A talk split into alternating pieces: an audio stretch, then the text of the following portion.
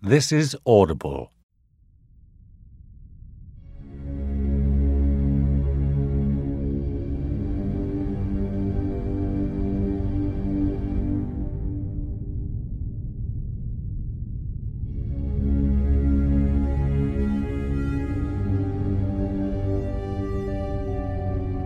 BBC Audio presents Doctor Who Enlightenment by Barbara Clegg, read by Stephen Pacey.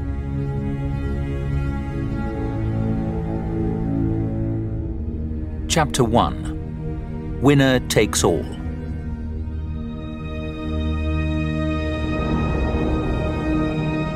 Check! There was satisfaction in Turlough's voice as he moved his queen into position. He had his opponent on the run now, and very soon the White King would be cornered and completely surrounded. Shadows seemed to darken over the chessboard, and Turlough only just managed to control his irritation. Why did all the power in the TARDIS have to go on the blink just when he was winning? Check! he repeated crossly. But Tegan's mind was not on the game. She was holding a torch for the doctor as he fiddled with something deep in the interior of the console. All that could be seen of him were two long legs and a pair of wriggling feet. He emerged with a smear of dust on his cheek and a look of interest in his eye. It isn't a leak, he said. The discovery seemed to intrigue more than alarm him. Our powers being tapped somehow. Tapped? Tegan was horrified. She had always considered the power of the TARDIS to be impregnable. The doctor had told them that nothing could get at it. And here he was, taking the whole thing quite calmly, while the lights in the control room grew dimmer and dimmer, and their energy slowly ebbed away. Come on! Turlough sounded more exasperated still. All he could think about was the game, and slowly and reluctantly Tegan joined him. Your move, he prompted. The doctor was tinkering with the controls on top of the console, only part of his attention on their conversation, when the last word of it suddenly echoed strangely in his head. Move, move, move. It did not sound like Turlough's voice any more. It was someone he knew, he was sure, but very faint and far away. Move, move, move. The echo died as suddenly as it had started. Tegan and Turlough did not seem to have heard anything, and the doctor decided that it must have been his imagination. He pulled himself together and concentrated on his repairs, muttering to himself as he worked. Block the outlet. There. And then, any minute, we should have full power. Pow, pow, pow. There it was again. The doctor shook his head and pressed his hands to his ears so abruptly that Tegan looked up from the game. What's the matter? she asked in startled concern. Shh! The doctor silenced her with a gesture. I'm trying to listen. What to? They wanted to know. The doctor had to confess that he was not sure. Turlough grinned and shook his head in mock resignation. He was always pleased with any chance of getting one up on the Time Lord, and for once Tegan sided with him. The doctor was behaving in a rather peculiar manner. Then, instead of continuing to fade, the lights in the control room suddenly glowed much brighter, then dimmed again, and brightened, dimmed, brightened, as though someone somewhere wanted to attract their attention. Of course! As usual, it was the doctor who clicked into action first. It's a message! Before they had time to pull themselves together, he leapt towards the console, throwing switches and shouting, Turn up the power! Turn it up! Tegan and Turlough exclaimed together, We're, we're supposed to be conserving it! Now, look here. Here, here, here, here, here, here, echoed in the doctor's head and then the echo was moving towards one of the doors. Here, here, here, here, here, here. The doctor followed it, shouting commands over his shoulder. The photon lever. Increase energy output. Keep it at full, whatever happens. And before they could stop him or ask another question, he had flung open the door and disappeared into the corridor beyond. They looked at each other, completely bewildered. He must know what he's doing. Tegan tried not to sound too worried. Turlough peered into the dimness. The doctor's voice came back to them faintly from the end of the passage. Think so? Turlough queried dryly. At the moment, he's out there talking to himself. The doctor did indeed appear to be having a conversation with thin air. It is you, isn't it? he asked the empty gloom ahead. We're giving you everything we've got. For a minute, nothing happened. And then, just in front of him, silvery robes began to glimmer into view, and finally a face, a kind but rather stern face. It was the White Guardian, his lips moving silently. I can't hear you! The doctor had never felt more frustrated. All at once, as though someone had turned a volume knob, the words became audible. Power, balance of power at risk. The voice continued to come and go as the White Guardian glimmered in and out. Danger! Extreme danger! And then he was simply an echo in the doctor's head again, calling, Danger! Danger! Danger! By now, a thin stream of smoke was rising from the console, and Tegan and Turlough watched it, mesmerized. What does he think he's doing? Turlough muttered. Another minute, and we're going to blow. Tegan took an involuntary step towards the door. She could not see the doctor in the gloom of the corridor, but she called to him. Out of the blackness came a terse, Keep back! The doctor stared ahead, willing the image to reappear and prompting urgently. Go on! Coordinates galactic north six degrees. What's next? Nine, zero, came faintly back as the white guardian glimmered into view again, flickering and fitful. seven, seven. Go at once. Must not allow. What? Not allow what? asked the doctor frantically. The white guardian's lips moved soundlessly for a second, and then very faintly the doctor heard, Prevent the sign of death. And once more it was only an echo in his head. Death, death, death, death, death, death, death, death, death. Without warning, all the lights in the TARDIS came on again, and the White Guardian vanished completely. The Doctor was as startled by the sudden brilliance as Tegan, but she was the first to realize what had caused it. She rounded on Turlough just as his hand was moving away from the lever. You've reduced the power! She cried out, shocked. And then the doctor was back in the room with such a stony expression that even Turlough felt uneasy. I thought we were going to blow up, he muttered defensively. Never, ever touch that console again. The doctor's voice was cold and cutting, and he turned his back on Turlough and began setting coordinates. Who were you talking to? Tegan wanted to know. The White Guardian's name meant nothing to her, but if she had not been so busy asking questions, and if the doctor had not been busy telling her there was no time to explain, they might have seen Turlough's look of terror. It was clear that the name did mean something to him, and something that caused him extreme alarm. They never did notice, however, because no sooner were the coordinates set than the TARDIS lurched violently and the three of them were thrown across the room. Tegan felt gingerly for bruises, but the doctor seemed quite oblivious of any discomfort as he picked himself up and dusted himself down. Time override, he remarked casually. The locking must have been in the coordinates.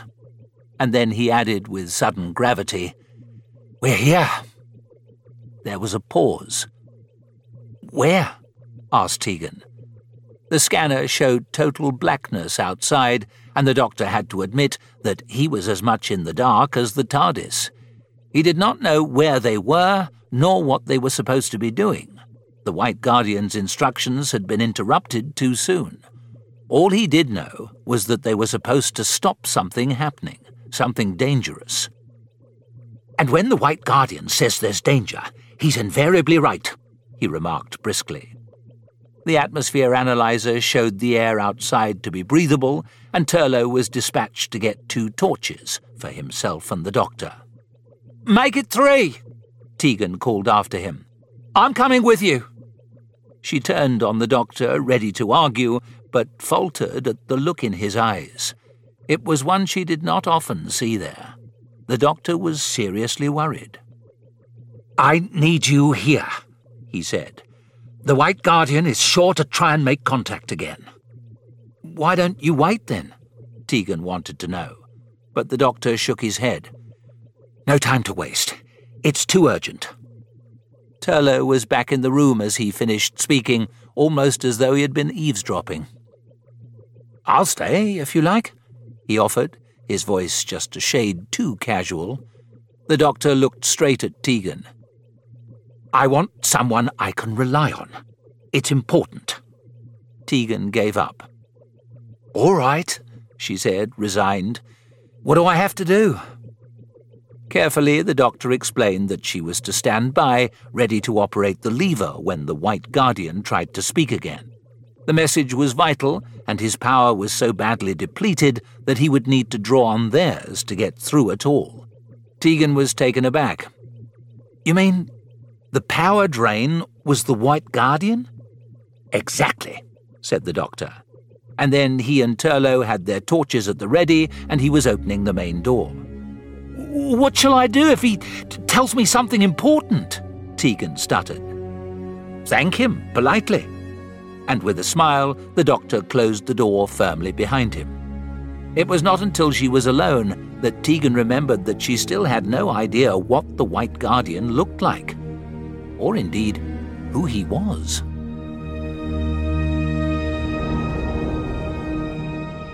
Cautiously, the doctor and Turlough felt their way forward, shining their torches into the blackness.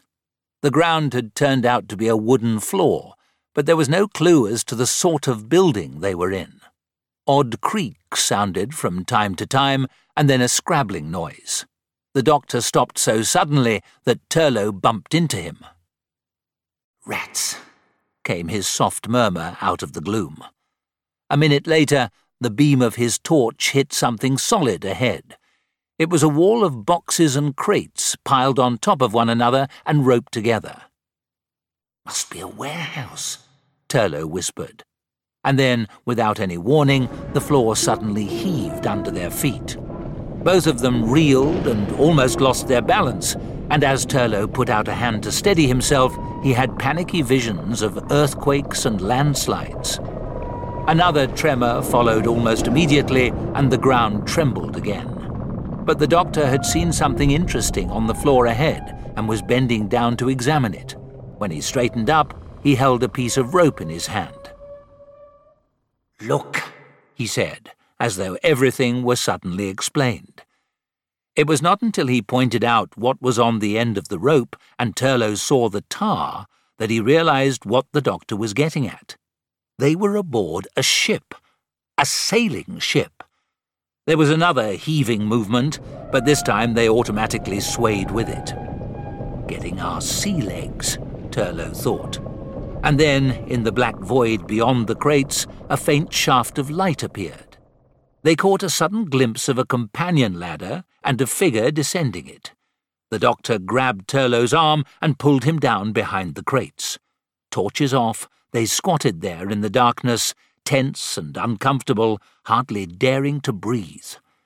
Squinting through a crack between two of the boxes, they could make out a dim light approaching. A man came into view carrying a swinging oil lamp. His face was in the shadow, but they could just make out the uniform of a ship's officer. For one awful moment, he seemed to be coming straight towards them, and they cowered lower, but he was simply checking the cargo. Then the light shone on his face, and Turlough stifled a gasp. The man's eyes were set in a strange blank stare, as though he were in a trance. Hands moved blindly to test the cords holding the crates. Like an automaton, the figure turned and went back the way it had come. The hatch closed with a muffled thump in the distance, and Turlough breathed again. What was the matter with him? he hissed to the doctor. Did you see his eyes? The doctor nodded. Almost as if he were hypnotized. Then he gave a sudden grin. At least he didn't see the TARDIS, he said, getting to his feet. Come on! And he moved purposefully towards the companion ladder, a reluctant Turlough at his heels. Tegan was getting restless.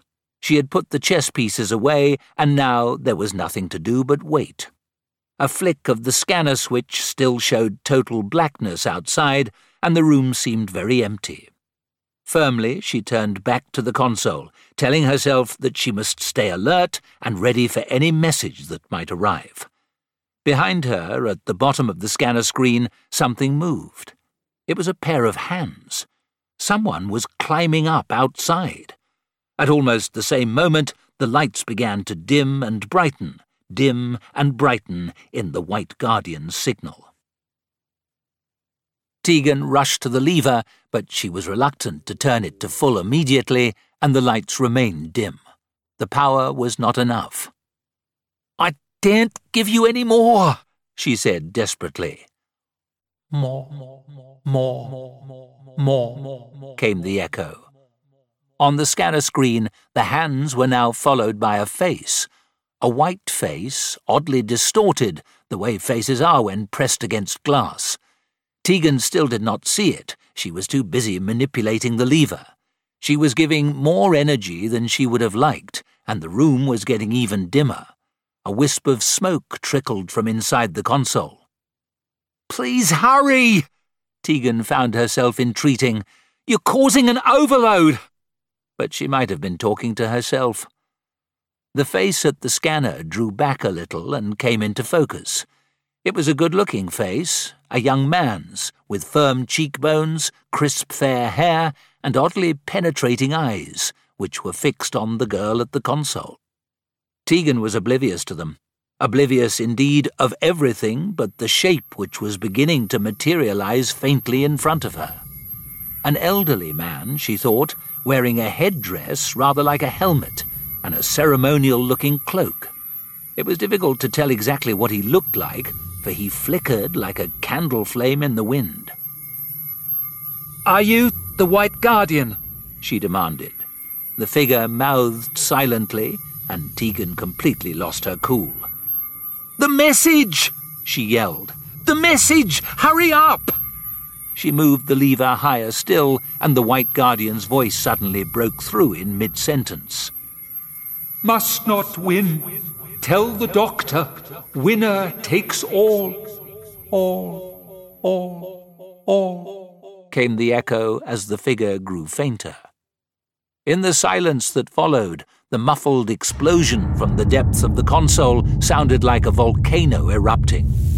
There was a shower of sparks the tenuous shape disappeared, and every light but one went out. All that remained was a dim glow from an emergency working light and from the scanner screen itself. It was then that Tegan saw the face looking in. For a moment she was completely bewildered. Who are you? she called. Are you the White Guardian? There was no answer, simply a dazzled smile as though the sight of her had caused whoever it was to lose the power of speech. The smile changed suddenly to a look of anguish as the viewer seemed to overbalance, and abruptly he disappeared from view. Oh no! Tegan exclaimed.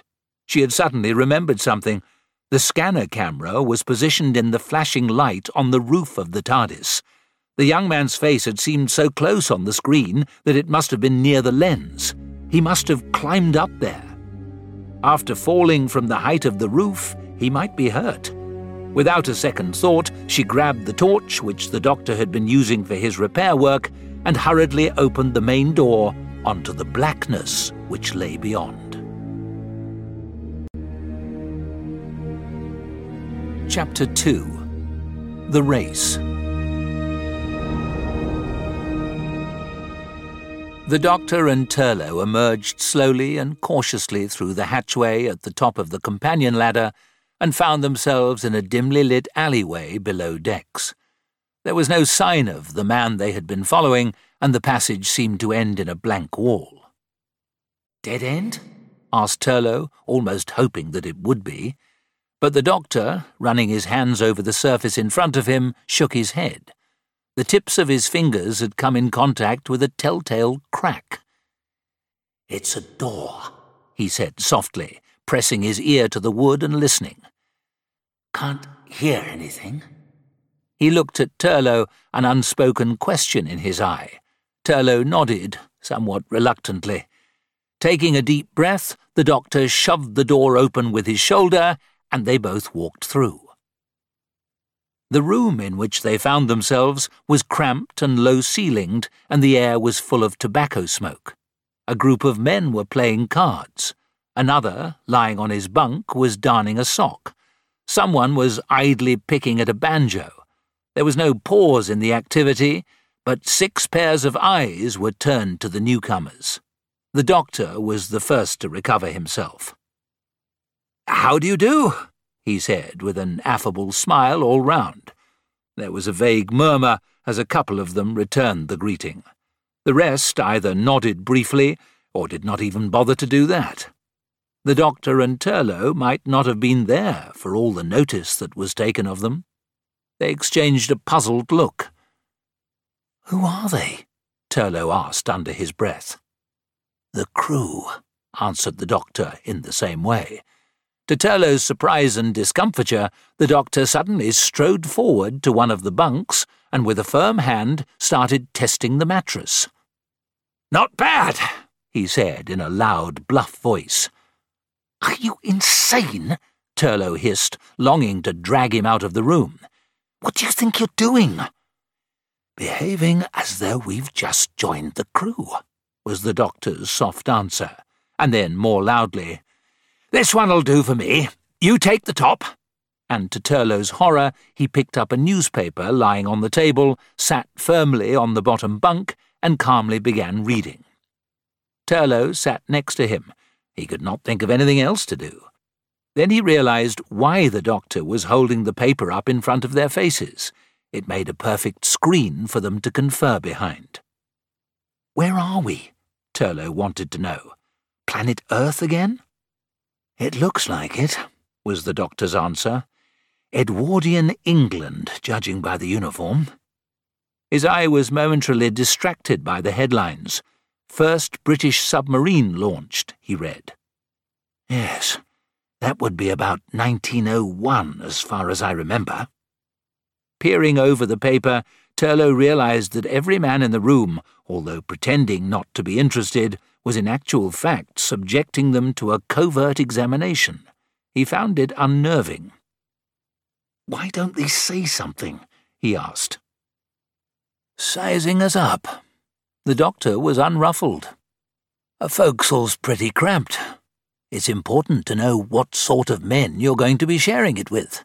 After all, we could be cooped up here together for months. If we were here for the trip, that is, he added, to Turlough's great relief.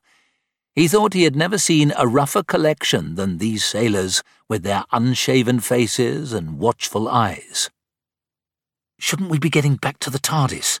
he suggested, trying not to sound too nervous. He was not reassured by the doctor's next reply. They were to stay until they found out why the White Guardian had sent them here. Worse was to come.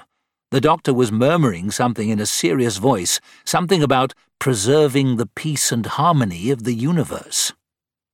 I hardly think that's at stake, is it? Turlough whispered back with what he hoped was squashing irony. But when he looked round the faces of the crew again, he was not at all sure. They might not threaten the entire universe, but they certainly looked as though they could threaten Turlough's particular bit of it, and that was all that mattered to him. Just as well we didn't bring Tegan with us, the doctor reflected. A woman below decks would have started a riot. A forecastle may not be a suitable place for a woman, but a hold is not very comfortable either, particularly when it is dark and there are rats. And particularly when someone is following you, Tegan thought to herself. There was no sign of the young man who had fallen from the roof of the TARDIS, although she had shone her torch in every direction. The trouble was that every time she stopped walking and listened, the floorboards creaked behind her as though someone else had not quite stopped in time. She reached the pile of crates, as the doctor and Turlough had done, and was shining her torch along when out of the corner of her eye she caught sight of writing on one of them. Hungry for information, she swung her torch onto it. The word striker leapt out at her in its beam. That was no help. Behind her, somewhere, the floorboards squeaked again. Where are you? Tegan called out, goaded. Silence. She walked to the end of the line of boxes and stopped. Behind her, like an echo, was someone else's footsteps. There was a clink of metal for a second. Quickly, Tegan switched off her torch, slipped round the end of the crates, and crouched behind one of them, holding her breath. Slithering, halting steps passed on the other side, paused, and then went on their way. Tegan stayed where she was, silent, crouched down in the gloom. There was a grating noise, and a dim shaft of light as the hatch was raised again. She could just make out feet disappearing up the ladder and then there was silence once more. Tegan waited another minute. Still nothing happened. With a sigh of relief, she switched on her torch and was just about to get up when she caught sight of something that froze her to the spot. Next to her were a pair of feet in polished boots. Slowly she rose, shining her torch inch by inch up the figure standing there. The beam revealed well pressed trousers, the brass button of an officer's jacket, a wing collar, and then came to rest on a slightly averted face. It was the young man she had seen in the scanner. He was completely immobile, almost like a tailor's dummy. Tegan was puzzled. Hello? she quavered tentatively. Immediately the officer took a quick step forward, trapping her with her back to the crates, and his face came to life in a smile of great charm. Fascinating, he said, with every appearance of sincerity. Who are you? He's going to take me for a stowaway, Tegan thought in despair, and sure enough, those were the young man's very next words. Yes, you're a stowaway, and I should put you in irons but as his hands moved to grab her, Tegan ducked under his arm, dodged round to the other side of the crates, and switched off her torch. Where are you? came his voice. Tegan did not reply. Slowly, hardly daring to breathe, she crept along the line of crates, peering every now and then through the spaces between them. She could see the ladder in the dim light from the companionway above. The hatch had been left open. She looked at it longingly. Should she make a dash for it, or should she try and get back to the TARDIS? The latter, Tegan thought. She dare not risk giving away the TARDIS's presence. Gingerly, she rounded the end of the piled boxes and bumped straight into another immobile figure.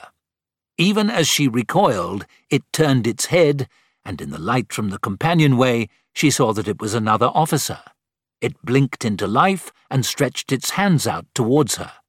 But Tegan was ready. She sidestepped, swung the torch against the back of the man's head, and ran. When she reached the ladder, sobbing for breath, and looked back, there was no sign of the pursuit. The hold was dark and silent once more. Cautiously, Tegan began to climb. Hardly daring to raise her head above the hatchway, she peered round. A dimly lit alleyway stretched to the left. Empty, she saw with relief. Carefully, she turned to see what lay to the right. Immediately, her eyes fell on a familiar pair of polished boots. Looking up, despairingly, she saw the young man from the scanner screen gazing down at her. He was still smiling. She was about to retreat, but a quick glance over her shoulder revealed the second officer now standing at the bottom of the ladder. Allow me, said the smiling young man above, stretching out a hand to help her up. Tegan was terrified. It isn't possible, she stuttered. How did you get up here? You were down there. I don't understand. He took not the slightest notice of what she was saying, but went on looking into her eyes with great concentration. Why are you afraid? He asked in an interested voice. I'm not going to hurt you. Tegan was not at all sure about that, but as he had a firm grip of her arm, there was little she could do. I want to please you, he said, with such convincing charm that Tegan almost relaxed, but not for long. Would you like me to find your friends for you? What friends? she stalled. The two you're looking for. Tegan struggled and kicked, now thoroughly alarmed. What have you done with them? she wanted to know. Nothing. I haven't met them yet, the young man replied, holding her in a firm but gentle grasp. I'll take you to them, if that's what you'd like. Tegan stopped fighting and looked at him. Yes, that's what I'd like, she said. At once he released her and started to walk away down the companionway. Tegan stood looking after him, quite unable to make him out. He turned to make sure she was following. Please. He smiled, and she found herself walking along at his side almost companionably, while the soft voice went gently on. You won't try to run away again, will you? You see? He broke off and stopped to look at her. I find you fascinating. Quite fascinating. The remark was not intended as a compliment, she was sure. It was a simple statement of fact. As Tegan stared into his eyes, she discovered that they were dark and deep.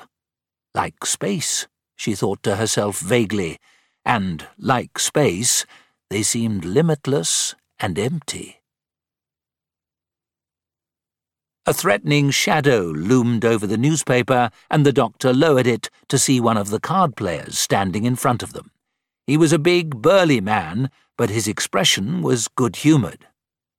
The name's Jackson, he said. Got your gear stowed? Yes, thanks.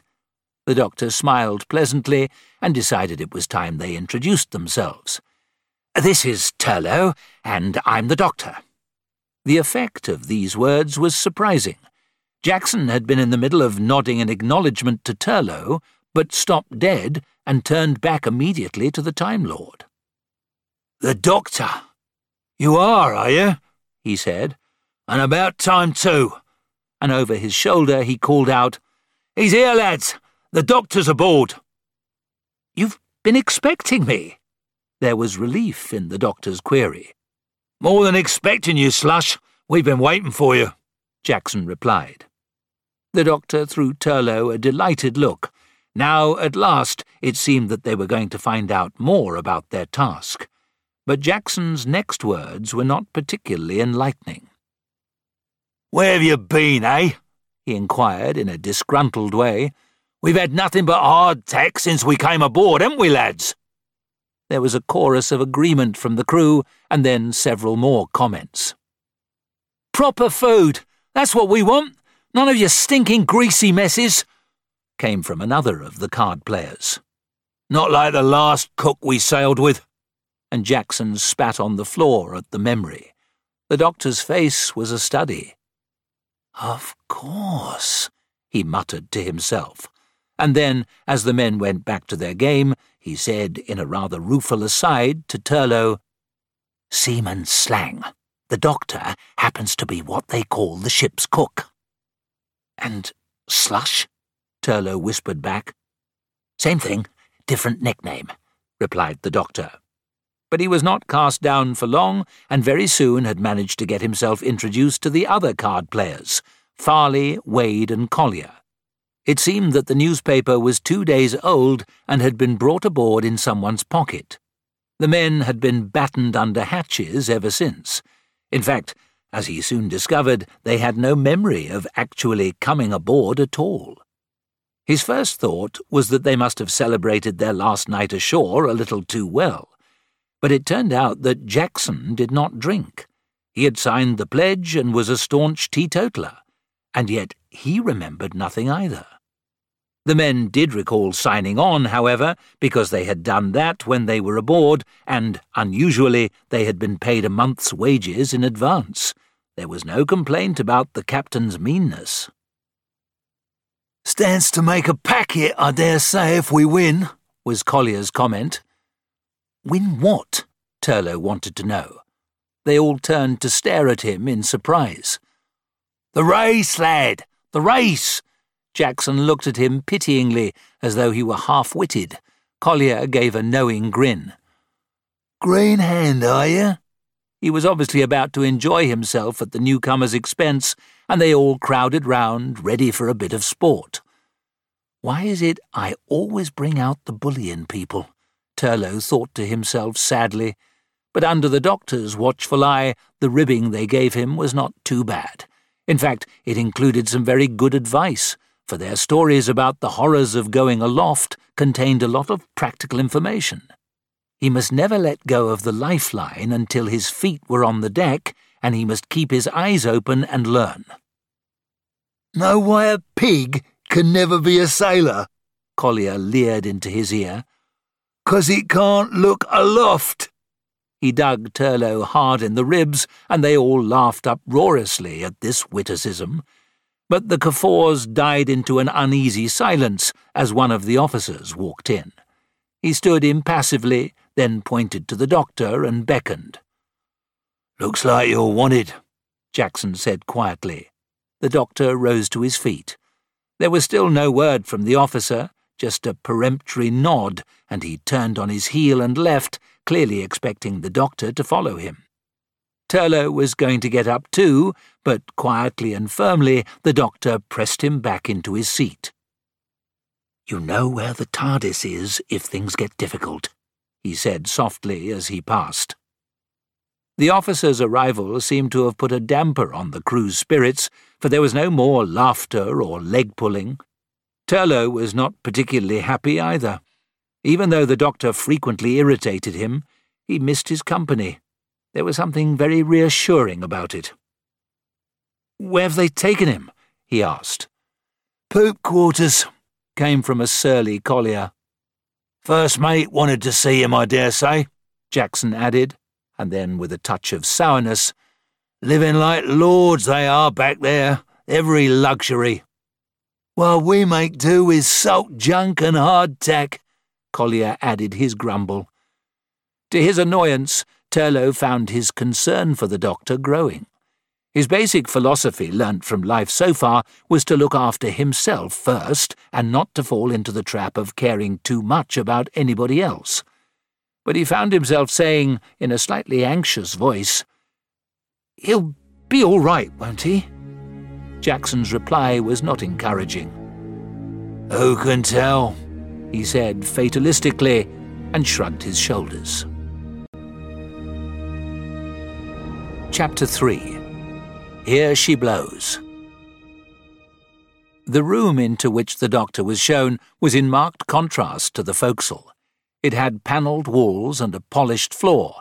A long gleaming table ran down the centre of it, lit by candles, and laid formally for a meal. There was champagne on ice, and there were tall fluted glasses. The officer nodded towards the wine and then withdrew. The doctor took this as an invitation to help himself, and was just debating whether or not he should, when out of the shadows stepped Tegan. Ignoring the doctor's startled exclamation, she burst into a frantic explanation of how the console had blown up and how she had seen the face on the scanner, how the White Guardian had failed to materialize fully, and how his message had not made sense. Winner takes all, she quoted in scorn. What does that mean? We're on a racing yacht, the doctor observed thoughtfully. Tegan was startled. How do you know? We've been talking to the crew, he explained. Well, I hope they're not as peculiar as the officers, was her rejoinder. The one I've met is very strange. The door opened almost before she finished speaking, and they swung round, ready for anything. What they saw could have been a tableau from a waxworks. Three men stood there. The foremost was a tall, distinguished figure with a dark, saturnine face and a uniform covered in gold braid. Like the two officers at his heels, he stood motionless and expressionless for a second, then suddenly clicked into action and stepped forward with a courtly bow. Welcome aboard. Delighted you could join us. His voice was smooth and reassuring, but there was an air of command about him and a great reserve behind his easy authority. Captain Striker at your service. How do you do? the doctor began. I'm the doctor, Striker interrupted smoothly, as though he knew all about them. And Miss Tegan, I believe. Allow me to present my officers. Silently, the two officers saluted. They're a funny lot, Jackson said. The afterguard always are. Collier was as cynical as usual, but Turlough hardly heard him. What do you mean, funny? he asked. The men were not very articulate, but he gathered that few of them had set eyes on the captain, and that the boatswain got most of his orders from the first mate. Did he say where the ship was going? Turlough asked keenly. They shuffled uneasily. Don't remember, someone muttered. Eyes slid away from his shiftily. They obviously did not want to discuss it. We're here for the race. That's all that matters. But if Jackson thought he had changed the subject, he reckoned without their questioner. Turlough had decided to impress the doctor by finding out as much as he could. Where are we racing to? he repeated. Where's the finish? There was a sudden grinding jolt, and Jackson looked up. The oil lamps hanging from the ceiling were swaying from side to side, and from the distance came the sound of the boatswain's pipe. Immediately the men's dazed expressions vanished, and all was confidence and action again. Here she blows, Jackson said. This is what we've been waiting for the wind. In the stateroom, the wine in the glasses swished from side to side. One fell over, and a dark red stain spread over the linen. The doctor put out a hand to steady his claret and caught Tegan's eye. She looked distinctly queasy. I hope it's not going to be too rough, she muttered. I'm not a very good sailor. Striker and his officers appeared oblivious of the movement of the ship they sat, staring blankly ahead, eating and drinking in silence, their faces as impassive as they had been since the beginning of the meal. The shrill squealing of the boatswain's pipe sounded from somewhere, and Tegan felt her stomach beginning to heave up and down with the boat. Brave heart, Tegan, came the doctor's encouraging whisper across the table, but all she could manage was a watery smile. It's not my heart I'm worried about, she whispered back. The door was flung open, and a voice she recognized spoke. Breaking out the rum ration, sir. It was her friend of the scanner screen who stood there, his face elated and energy vibrating in his movements. The effect of his arrival on Striker and the other two officers was electric, as though they had come to life. Good, Striker's tone was incisive, his introductions perfunctory. My first mate, Mr. Mariner, I believe you've met. Mariner's salute and short lived smile in her direction showed that even he now had other things on his mind. Everything in order? the captain was asking him. Are the crew ready? Being prepared, came the enigmatic reply. The ship shuddered violently. Striker and the two officers sprang to their feet, leaving the doctor and Tegan sitting in bewilderment. I must apologize, broke in Striker, courteous as always, for this rather abrupt end to dinner. As the doctor and Tegan pushed back their chairs to get up, the ship lurched more violently still. There was a crash from the table as several more glasses fell, and they were both thrown back into their seats. Look to the lady, Mr. Mariner, was the captain's brisk command, and he hurried from the room, his officers behind him. Mariner was clearly delighted to offer Tegan his arm, but she pulled back, demanding to know where they were going. To the wheelhouse, he answered, and before she could raise another objection, she was whisked through the doorway. By the time the doctor had struggled up from his chair, there was no sign of her. There was no sign of her in the companionway either, and he looked from left to right, trying to decide which way to go. Turlough was equally lost. At the sound of the boatswain's pipe, everyone in the forecastle had appeared to go berserk. There was a mad rush of men for the doorway, and he was jostled from side to side. Grasping Collier's arm as he passed, he asked what was going on. Grogression, was the brief explanation, and then he was alone in the empty forecastle, looking at the half-darned sock, the cards lying higgledy-piggledy on the floor, and the deserted banjo. A second later, Jackson was back. Come on, lad, he shouted, shoving Turlough ahead of him. It was not until they were halfway along the passageway that Turlough discovered, to his horror, that they were about to go up aloft, and by then it was too late to turn back. The doctor was still looking for the wheelhouse when he heard the sound of running feet.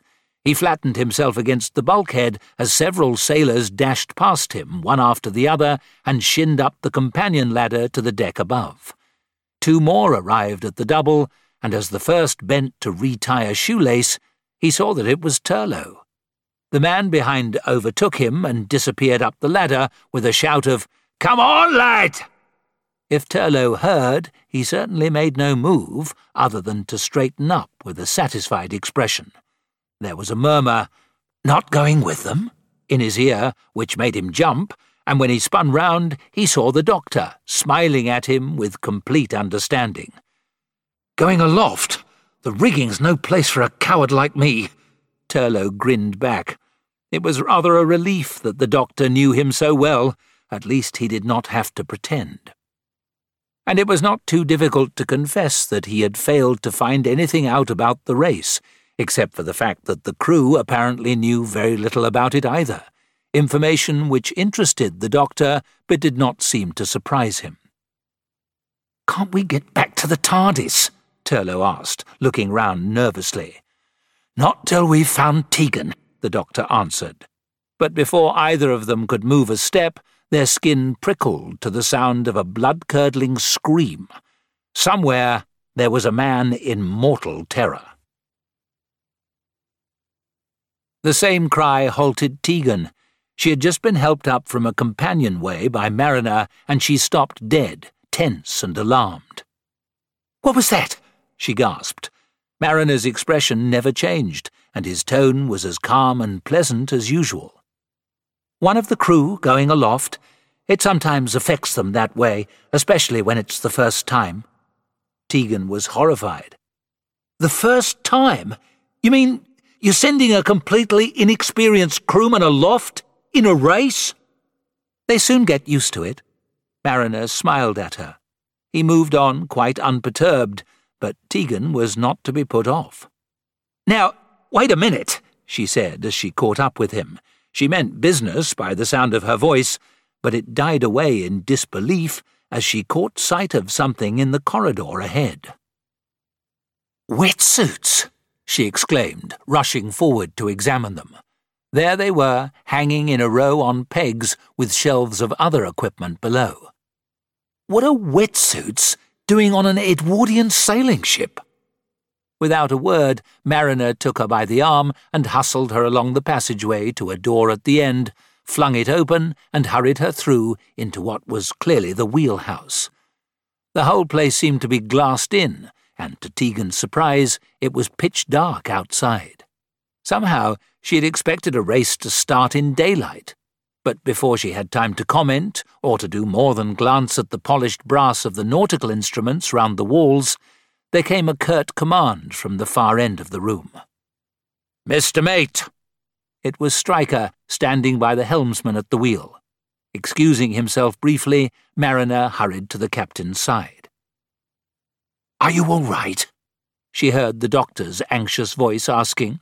He and Turlough had just hurried in and were looking very relieved to see her. Tegan rushed across to them, her words tumbling over each other.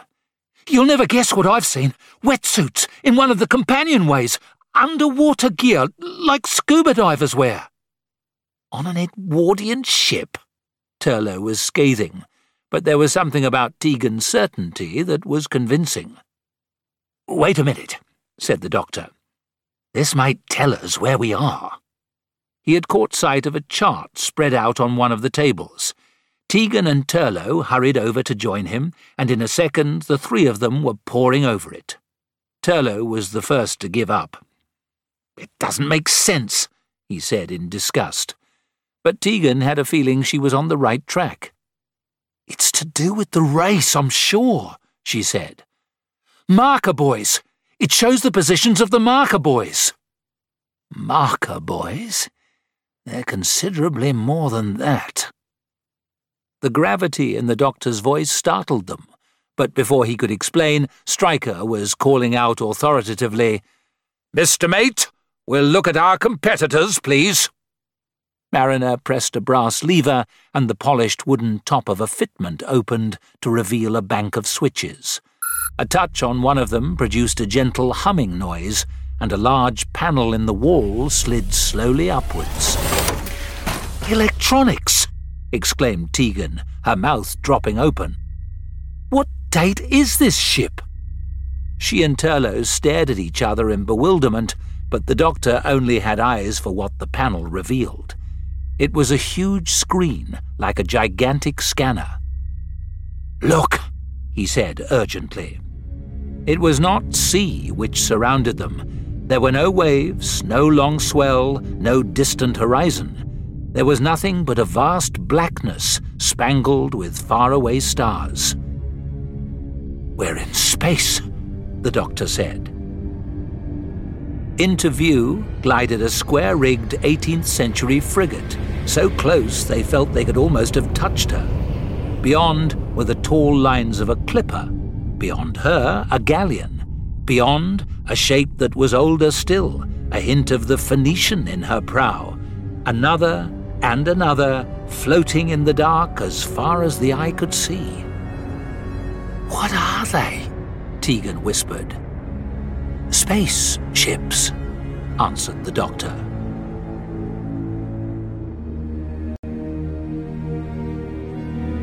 Chapter 4 Marker Buoy The doctor seemed unaware of Turlough's presence at his elbow he was completely engrossed, taking in every detail of the strange ships on the screen. Fascinating, he said. The technology is amazing. Why waste it on that, though? Turlough was incredulous. What are they trying to achieve? Is it some sort of game? It's not real. The crew are real enough, observed the doctor. Turlough thought of Jackson, Collier, and the rest with their earthy humour and their mild bullying, and he had to agree. Definitely human. He was not so sure about the officers. His eyes went to the captain, frozen motionless again in his position by the helmsman, then to Mariner, still and silent at the computer, and he had a sudden inspiration. Androids? he asked, but the doctor shook his head slowly much more complicated. They were interrupted by a low groan from Tegan. She was leaning against the wall, looking distinctly green. I feel terrible, she moaned. Mariner was at her side almost before she had finished speaking, offering his arm and asking to be allowed to escort her to her cabin. You'll have to hurry, was the faint response. I'm going to be very sick and before the doctor could prevent it, she had left the wheelhouse with the first mate. He tried to follow them, but an officer barred the way, and Turlough put out a restraining hand. The last thing he wanted was for the doctor to start throwing his weight about. It could only lead to trouble. Tegan will be all right, he said soothingly. Whatever's going on here, nobody has threatened us. Yet, answered the doctor cryptically. Mariner half led, half carried Tegan along several deserted passageways. Her seasickness was now so acute that she hardly noticed which way they were going. She clung to Mariner's arm as though it were a lifeline. The cabin he showed her into was simply a blur as far as she was concerned, and she collapsed onto the bed. I just want to die, she groaned, and then became conscious of a glass of something being held out to her. From what seemed a long way off, she heard a voice saying, Drink this. And she was just about to take it when a warning bell sounded somewhere in her mind. With an enormous effort, gripping the edge of the bed as hard as she could, she pulled herself together. Mariner's face swam into view again, and his hand still holding the glass of liquid. What is it? she asked suspiciously. Mariner smiled. A mixture. She took the glass and sniffed warily at the contents. Rum? she asked. Mariner did not reply, simply smiled soothingly and said again, Drink it. Tegan put the glass down firmly on the bedside table. No thanks. Mariner shook his head in amusement. It'll make you feel better, he explained. Drink it yourself, then, was Tegan's tart rejoinder. You need it more than I do. Mariner ignored her comments but he clearly understood her suspicions. It's quite safe, he said, and when this failed to reassure her, he took the glass from the table, raised it to her in a silent toast, drank from it himself, and then held it out to her once more. Slowly, Tegan took it and raised it to her lips. She had just decided that the only thing she could possibly keep down was something as innocuous as water, when, to her surprise, that was what it turned out to be cool, clear spring water. Or rather, that was what it tasted like. Limpid and refreshing, it slid down her throat, and the giddiness in her head slipped away, and the tension in her stomach relaxed, and she felt as though she were floating. Dreamily, she lay back on the bunk. She was just conscious of the coverlet being pulled gently over her, and through a haze she heard Mariner's voice. I must return to duty. The first marker buoy will be coming up soon. Marker buoy. Tegan's speech sounded slurred, her eyes closed drowsily, and she lost consciousness. Venus glimmered distant, but clearly visible through the forward port of the wheelhouse. Striker stirred as though he had just woken from sleep, but when he spoke, his voice was measured and precise. Check our exact position. An officer crossed immediately to one of the computer terminals, and Striker continued with some satisfaction. Gentlemen, we're about to round our first planet. Planet? Turlough was startled. He thought for a minute he could not have heard correctly, but the doctor did not appear at all surprised. Remember the chart, he said in a low voice. The one Tegan insisted was plotting the marker buoys, Turlough replied. Yes, the doctor said. She was right. If you'd looked more carefully, you'd have recognized the pattern. It's a map of the solar system containing Earth. The marker buoys are the planets. Turlough did not take this in for a second. The idea of using planets to mark a racecourse seemed so extraordinary. But before he could ask any questions, the doctor was speaking in a low, urgent voice in his ear. Find out where Mariner's taken Tegan. Now, slip out while nobody's looking. Turlough glanced round. The doctor was right. They were unobserved. All eyes were on the distant planet ahead. There's no need to whisper, Doctor, came Striker's voice suddenly from the far end of the wheelhouse. You and your companions are free to come and go as you wish. You are guests, not prisoners. Turlough could not resist a momentary smile of pleasure at the doctor's discomfiture. Then he did as he had been told. The moment the door closed behind him, the doctor went into action. It was vital to find out more about this strange race as quickly as possible, and he had decided that the best person to tell him was the captain. Idly, as though drawn by the mysterious charm of the planet, he sauntered over to the porthole and stared out. Very aptly named, he commented, after the goddess of beauty herself. Striker, standing by the helmsman, turned blank eyes in his direction. Venus, the doctor added softly, as though he had been asked a question. Ah, yes. Venus. Striker came to life. Our first obstacle. Our next major obstacle is the Greek. He operated a switch, and the line of sailing ships came once more into view on the screen. Almost as if it were alive, the scanner picked out one in particular and homed in. The banked oars of a great Greek galley came into close up, its sail bellied out, and then, closer still, the scanner moved in on its captain, seated on a lavish throne and studying a chart. Kritas the Greek, came Striker's precise voice. The only captain who could possibly beat me. The doctor was so intrigued that for a moment he forgot the object of the exercise. His gaze had dwelt lovingly on the eye painted on the galley's bow, on the dolphin's tail of the stern, and on the linen chiton of the man sitting there. He pulled himself abruptly together. The period detail of your ships is impressively accurate, he said, echoing the slightly pedantic tones of the captain. There is no point in the race otherwise, Striker replied. Accurate, except for one thing. The doctor's voice was soft, but he made quite sure that it was audible. And it was not until he knew that he had Striker's attention that he spoke again.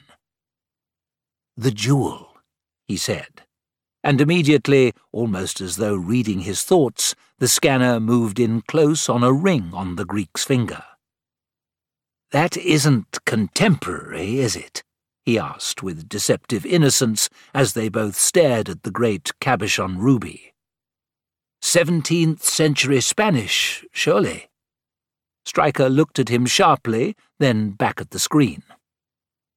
You're very observant, he said. The only thing out of period. I wonder why. The doctor's mild comment seemed to hang in the air for a second, and then, recovering quickly from his discomfiture, Striker switched the scanner back to a view of Venus, now closer still.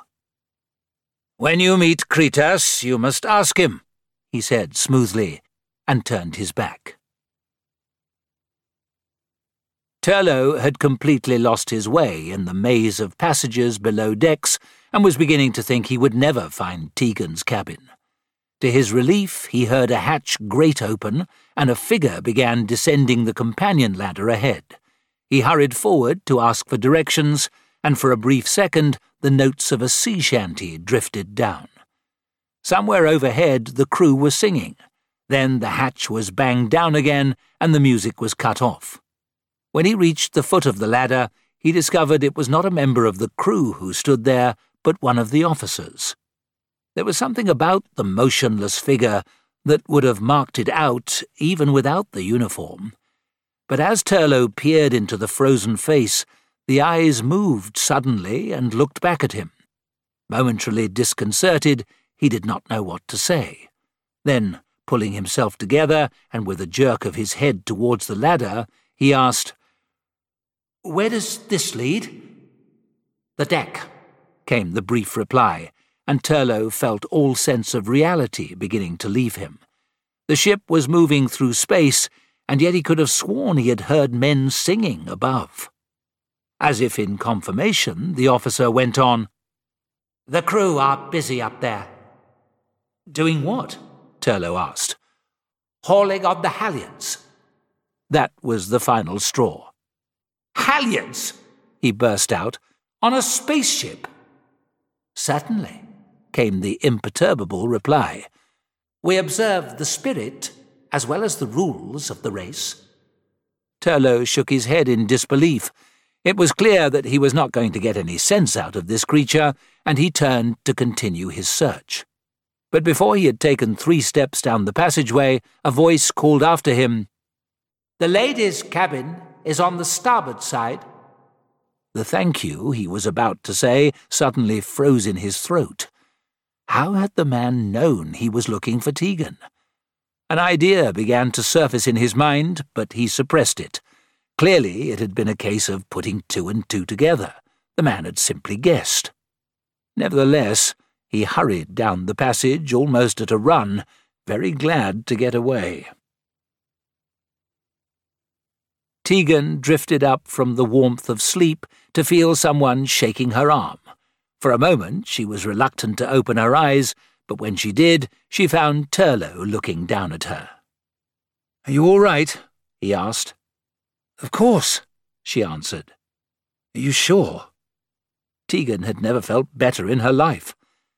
I feel marvellous. She stretched luxuriously, for the moment not remembering where she was. Not space sick any more? She sat up with a jerk. Turlough was examining the glass she had drunk from. He sniffed at it. Probably the same stuff that they give to the crew, he said, putting it back on the table. It doesn't seem to do them any harm. I'm pleased to hear it, Tegan said dryly, and swinging her legs over, she sat up and looked round the room properly for the first time. What she saw gave her a shock. It was not the disorder of the things lying around that startled her, but the actual objects themselves. There, hanging on a hat stand, was the fancy dress frock she had been lent by Lady Cranleigh. And there, tossed idly onto a chair, was a tennis racket she recognized. She could see her name burnt into the handle, and the broken string. It was the one she had used at school when she was fourteen. The dressing table looked familiar too, and the chair in the corner.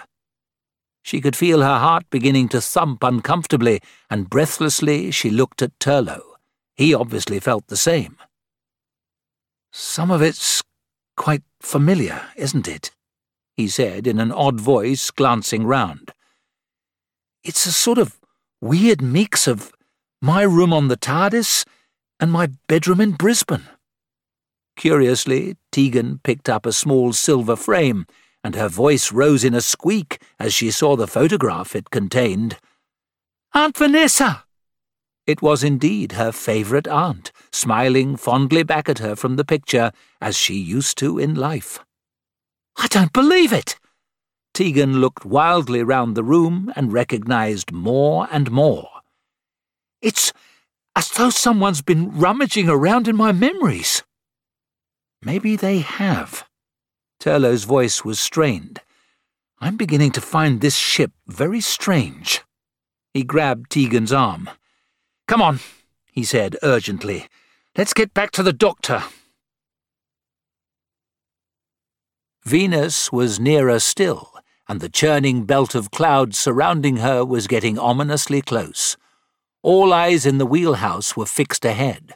Striker's attention was so concentrated that he answered the doctor's questions almost absently. Perhaps, indeed, he would not otherwise have answered them at all, the doctor thought. So he pressed on while he had the opportunity. Why are you doing this? The race, Striker murmured in an abstracted voice. As a diversion. The doctor felt his anger rising, but with great control kept his voice as even as possible. And the crews for the ships. You've collected them from their different time zones. Just as a diversion, too? Striker did not reply for a minute. He sounded bored. They are ephemerals. Ephemerals? The doctor queried. Striker's contempt was clear. Beings like yourself, he said. The doctor could contain himself no longer. You had no right to do it, he burst out. Those crews are human beings. They're real, living, breathing flesh and blood. His fury had not the slightest effect on Striker, who simply turned away indifferent. For a second. Then he swung round, his face alive and intent and interested. Wait! You are a time dweller. No, it was almost as though he could hear the doctor mentally correcting him.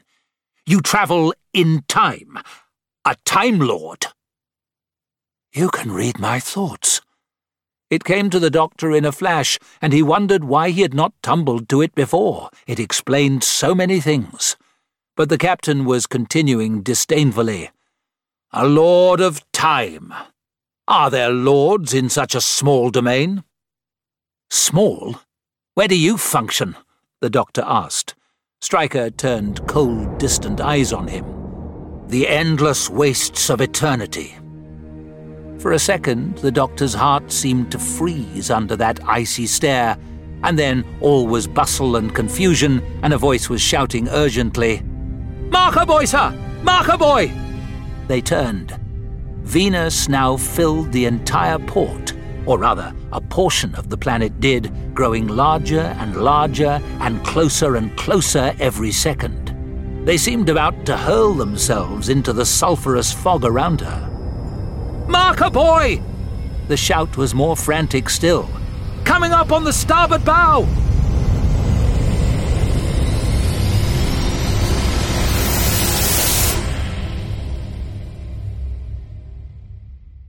Chapter 5 One Down The same excitement caught Tegan and Turlough as they hurried back along the companionways to the wheelhouse. The boatswain's pipe started shrilling urgently, and there was the noise of running feet and shouting. Then, as they rounded a corner, they came upon a surprising scene. A queue of men, wearing what looked like wetsuits, was moving towards one of the companion ladders. At the foot of it sat an officer doling out rum from a large cask. As each man in turn took his tot, he downed it in one, slammed the jigger back onto the cask, lowered a transparent cover over his face, and was then shoved on his way up by another officer. Even as they arrived, a scuffle broke out. A man had reached the foot of the ladder and jibbed, struggling and refusing to climb. It was Jackson and it took the combined efforts of Collier and the officer to get him up. Of course, Turlough said softly, almost to himself. He doesn't drink. He hasn't had his tot. What's that got to do with it? Tegan asked. They'd never get them up there without it. Up where? Tegan still did not understand. Up into the rigging, Turlough said impatiently. Tegan was completely taken aback.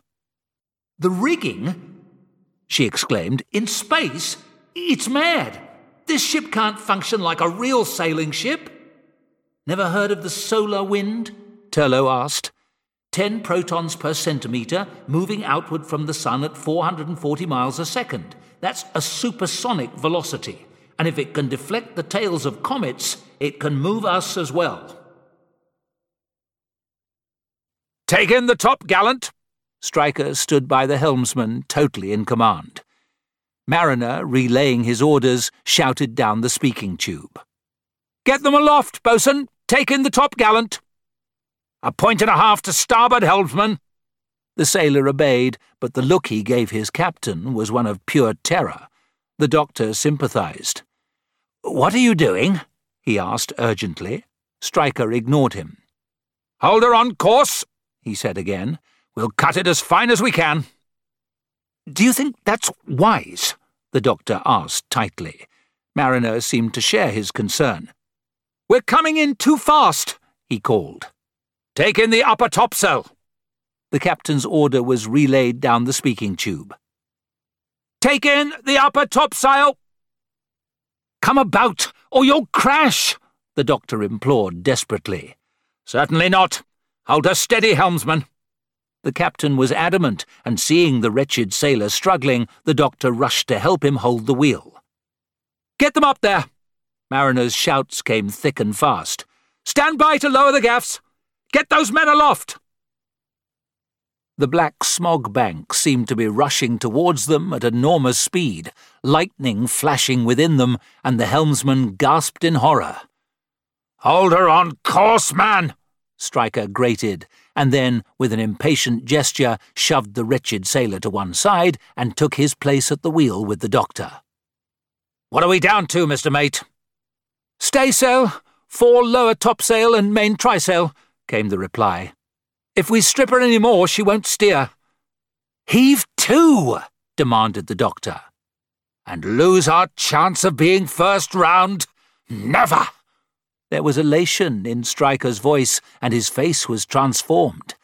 This is the sort of excitement that makes eternity bearable.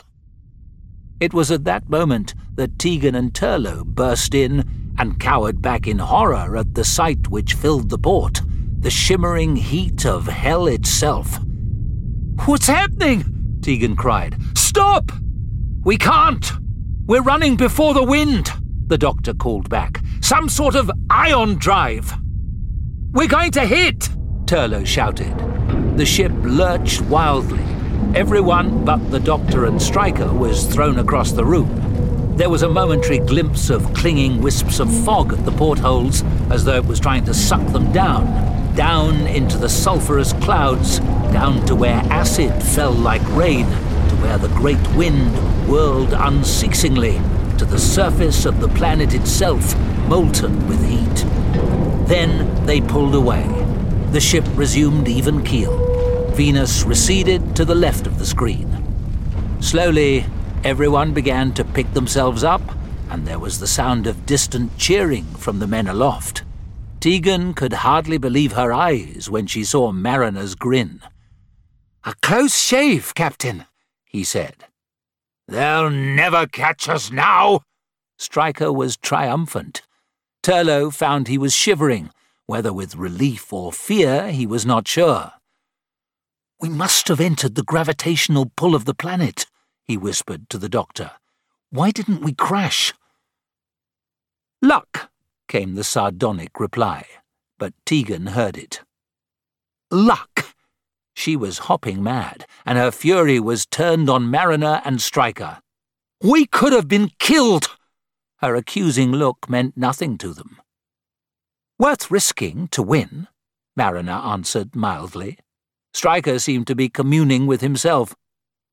We are determined to win.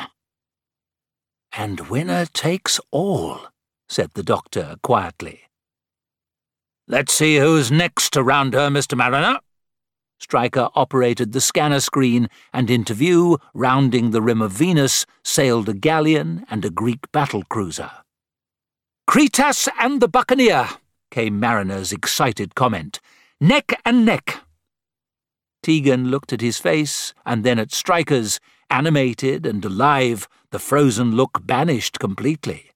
But before she had time to draw the doctor's attention to the transformation, a sudden blinding flash suffused the screen and they reeled as shock waves hit the ship. On the scanner, the Greek ship showed as nothing but a mass of flames. A second later, there was another shattering explosion, and she disintegrated and disappeared completely. Where she had been was simply the blackness of space. Gravitational pull, would you say? Nothing but detached interest was apparent in Striker's voice. Marriner was equally casual. Must have cut it a bit too fine. Bad luck, really. Bad luck. Tegan was on him like a tornado. Is that all you can say? A ship has just been destroyed, its entire crew wiped out. She might not have spoken for all the effect it had. Indeed, Striker sounded positively cheerful as he glanced round the assembled company. We have a clear lead, gentlemen, and I intend to keep it. Mr. Marriner, issue the crew an extra ration of rum, with the captain's compliments. Marriner saluted and left the room, and Striker turned on his heel and went back to join the helmsman. Turlough was left looking at the doctor. I've never seen a ship break up like that before, he said. Was it gravitational pull? The doctor shook his head. Unlikely. You saw how this was manoeuvred around Venus.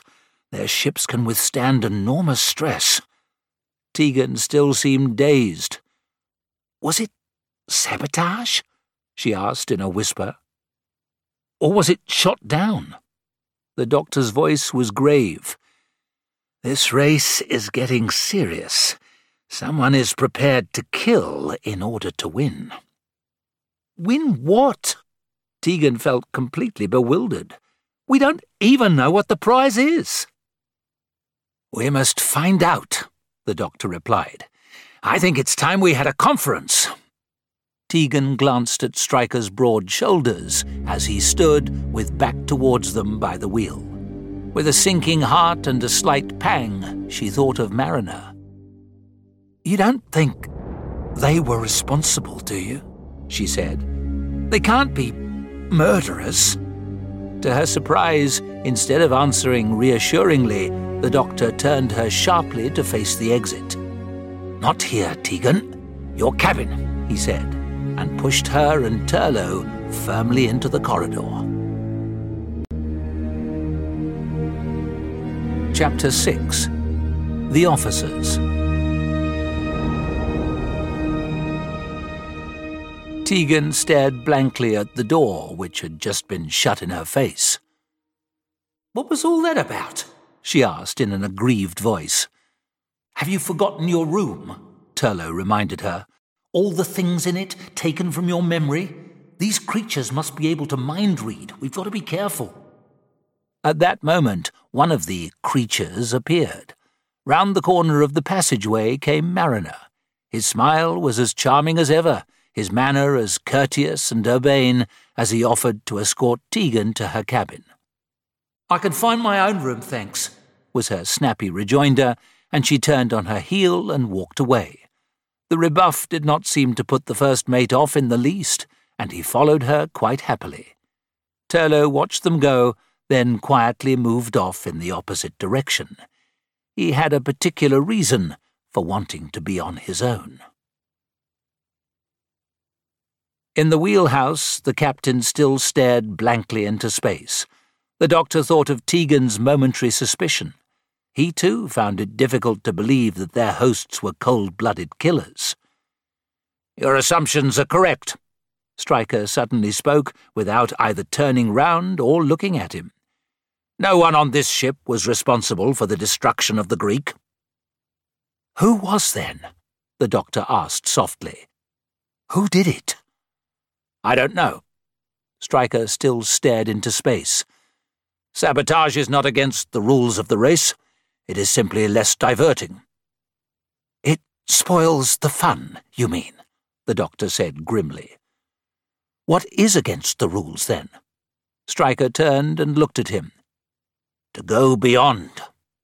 The doctor was mystified. Beyond those limits we have chosen for ourselves, he continued. You chose this type of ship? the doctor said, trying to work it out. And the crew was selected from the relevant period of Earth history. Striker finished the sentence for him. Why, though? the doctor went on. You didn't select them just to sail the ship. There's something else you need them for. The captain looked at him coldly. Ephemerals offer a certain diversion, he said, his manner returning to its usual reserve. The crudity of their minds amuses you. The doctor could feel anger beginning to well up in him again. Their primitive emotions. Simply put, but in essence true. And Striker turned away disdainfully. You talk as though they were toys, the doctor exploded. Striker was unruffled. To me, they are, he replied with lofty scorn. The doctor's voice was suddenly incisive. Then why is one of you taking this race so seriously? Striker stopped dead, and taking advantage of this apparent uncertainty, the doctor made for the door. There was a sharp, Where are you going? as Striker recovered, but the doctor had made a discovery. For a brief second, Striker had not been able to read his mind. It was possible to distract these beings, to break their concentration, however briefly. Don't you know where I'm going? he asked. The pause before Striker replied was barely noticeable. To Miss Tegan's cabin, he answered. You didn't know, though, did you? Just for a second. There was definite satisfaction in the doctor's voice and he left the wheelhouse quite jauntily. Go away! Stop following me! Tegan rounded on Marriner and almost spat the words at him. He had walked two paces behind her all the way from the wheelhouse, and now that her cabin door was in sight, she had felt brave enough to speak her mind. Why are you angry with me? He sounded quite aggrieved, which annoyed her even more. Angry? I'm not angry. I'm disgusted. A ship blows up, everyone aboard is lost, and you don't even care. She had meant to sweep into her cabin with these final words, but Marriner forestalled her. With a quick step, he moved in front of her and barred the way. You don't understand, he said, as though talking to a child. They were not lost. They merely transferred home. For a moment, relief flooded through her. Everyone aboard that ship had been saved. But then she caught sight of Marriner's expression. You don't mean the crew were saved, do you? She really could have hit him. You mean the officers? Things like you? What happened to the crew? Were they all killed? Ephemerals have such short lives in any case. Marriner objected mildly, but Tegan was beside herself. Human beings, you mean? she yelled at him. Whatever you wish to call them, he answered with infuriating reasonableness. And on this ship, at least, they are treated well. Well, Tegan's voice was scathing. I happen to think human lives are just as valuable as yours. And with a sweeping gesture, she brushed him aside and went into her cabin. She could not resist sticking her head out again almost immediately, though. I happen to be a human being, she said, her eyes flashing. Marriner obviously found her more irresistible than ever. You are different, he said dotingly. You are not like any ephemeral I have ever met before. Before he could speak again, the door was slammed in his face. Turlough was alone. At last he had found a deserted companionway. Slowly and almost reluctantly, he took the cube from his pocket. The time had come to call on the Black Guardian. Turlough now hated his master almost as much as he feared him, but he knew that he must have assistance in order to survive, and as his own survival was Turlough's major concern, he managed to shut his eyes for the time being to the act which he knew the Black Guardian demanded of him in return. Can you hear me? He whispered into the communication cube, and then more urgently, I need your help. Nothing happened. Turlough realized why a second later. A seaman clattered down a ladder from the deck above, and then another and another. As each one reached the bottom, he pushed back his space mask, his face hot and sweaty, but elated. Obviously, excitement and the strange rum mixture were a heady combination. Turlough moved away. He rounded a corner into another alleyway, a darker one, with no companion ladder in sight, and then he tried again. You must answer. I need your help, he said, slightly desperately into the cube. What's going on here? The voice that sounded behind him was as chilling as ice. You are worthless to me. He spun round to the tall, looming figure of the Black Guardian himself. I have watched your progress, the voice continued, and then a long arm was stretched towards him, the brocade of the sleeve glinting in the gloom of the corridor. Turlough stood mesmerized, like a rabbit trapped by a stoat. The Black Guardian's bony, tapering fingers wrapped round his throat, and then it was too late, for struggle as he might, nothing could dislodge their grip. You have had many opportunities to destroy the Doctor. There was no sense of effort in his captor's voice, although Turlough was now beginning to choke. I can't kill him, he managed to gasp out before he was hurled across the alleyway and dashed against the bulkhead. Then I condemn you to everlasting life. The inexorable voice slowly faded. You will never leave this ship.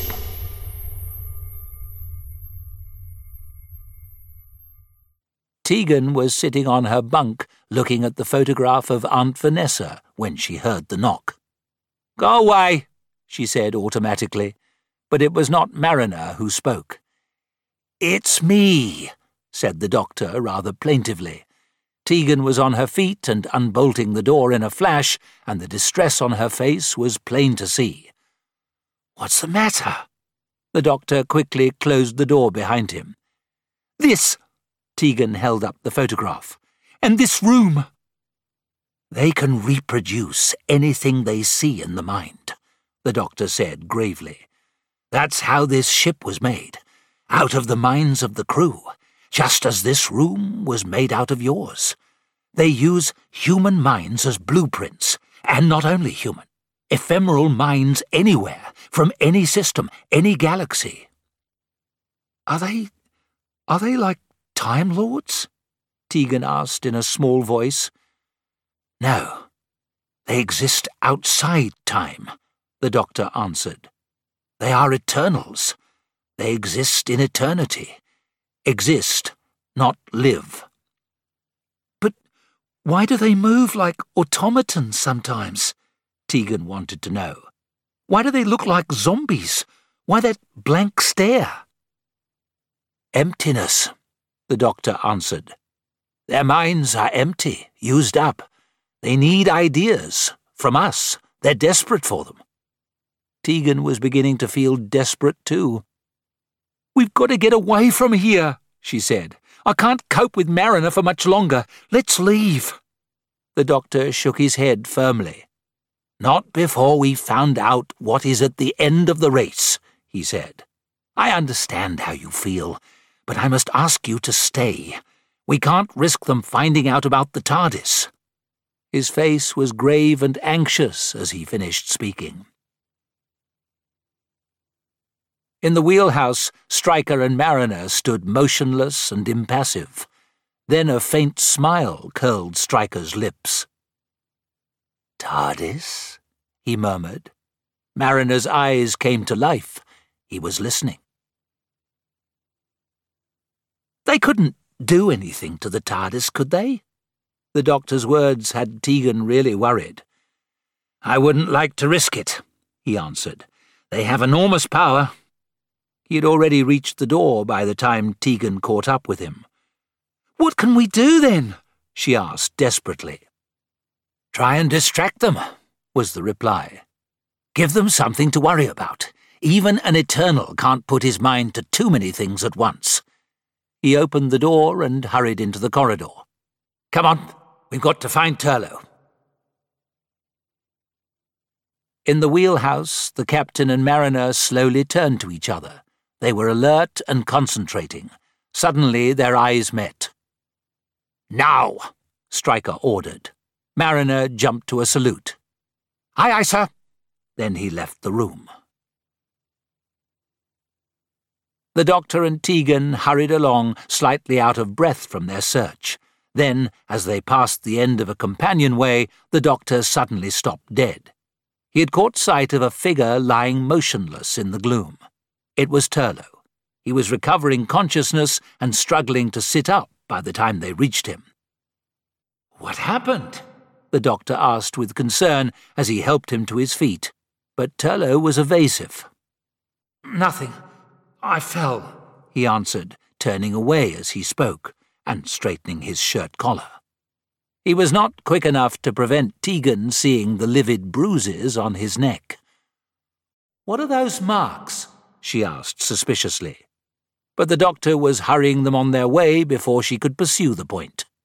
Quickly! His voice was urgent. We must get back to the TARDIS. Striker was oblivious of the helmsman at the wheel. He no longer stared out into space. His attention was elsewhere, and he seemed to find something very amusing. Panting slightly, Tegan reached the bottom of the companion ladder where the doctor was waiting. A second later, Turlough joined them.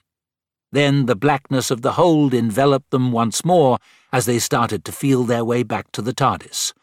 The doctor had finally given in to his companions pleading to be allowed to return. The beams from their pocket torches seemed thinner and fainter, but the doctor went on ahead with apparent confidence. It's round here, he said firmly, leading them past the pile of crates and boxes. But there was no TARDIS. Where is it? asked Tegan in a frightened voice.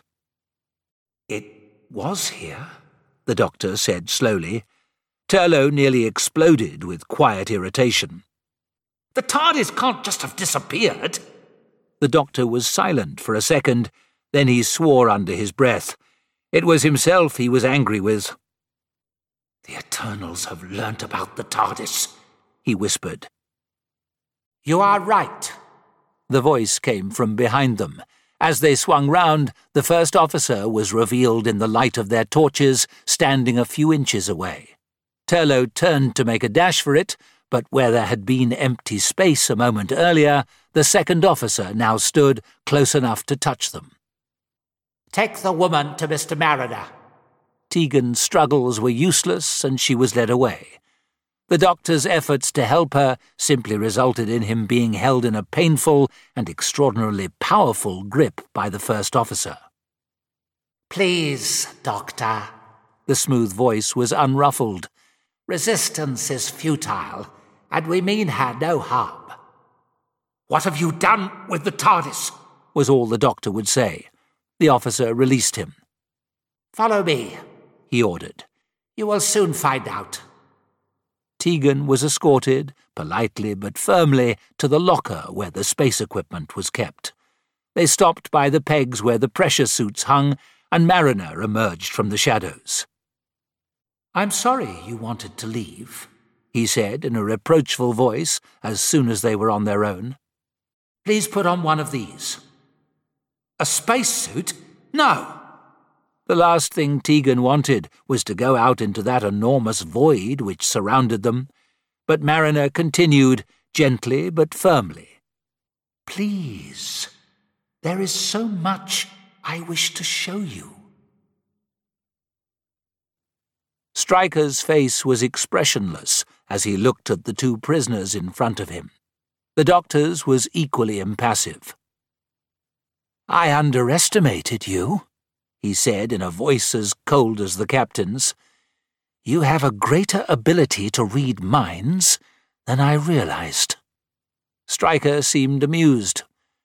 You helped me, such was your concern, I could see into your mind as far away as Miss Tegan's cabin.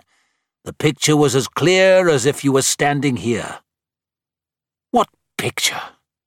The doctor's heart sank. The picture of your ship, came the answer. I believe you call her the TARDIS. Adrenaline is a most effective energy boost. It was your own fear that gave her to us. The doctor had never felt so desolate, but anger pulled him together.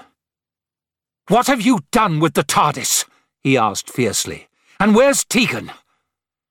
She's on deck, Striker replied.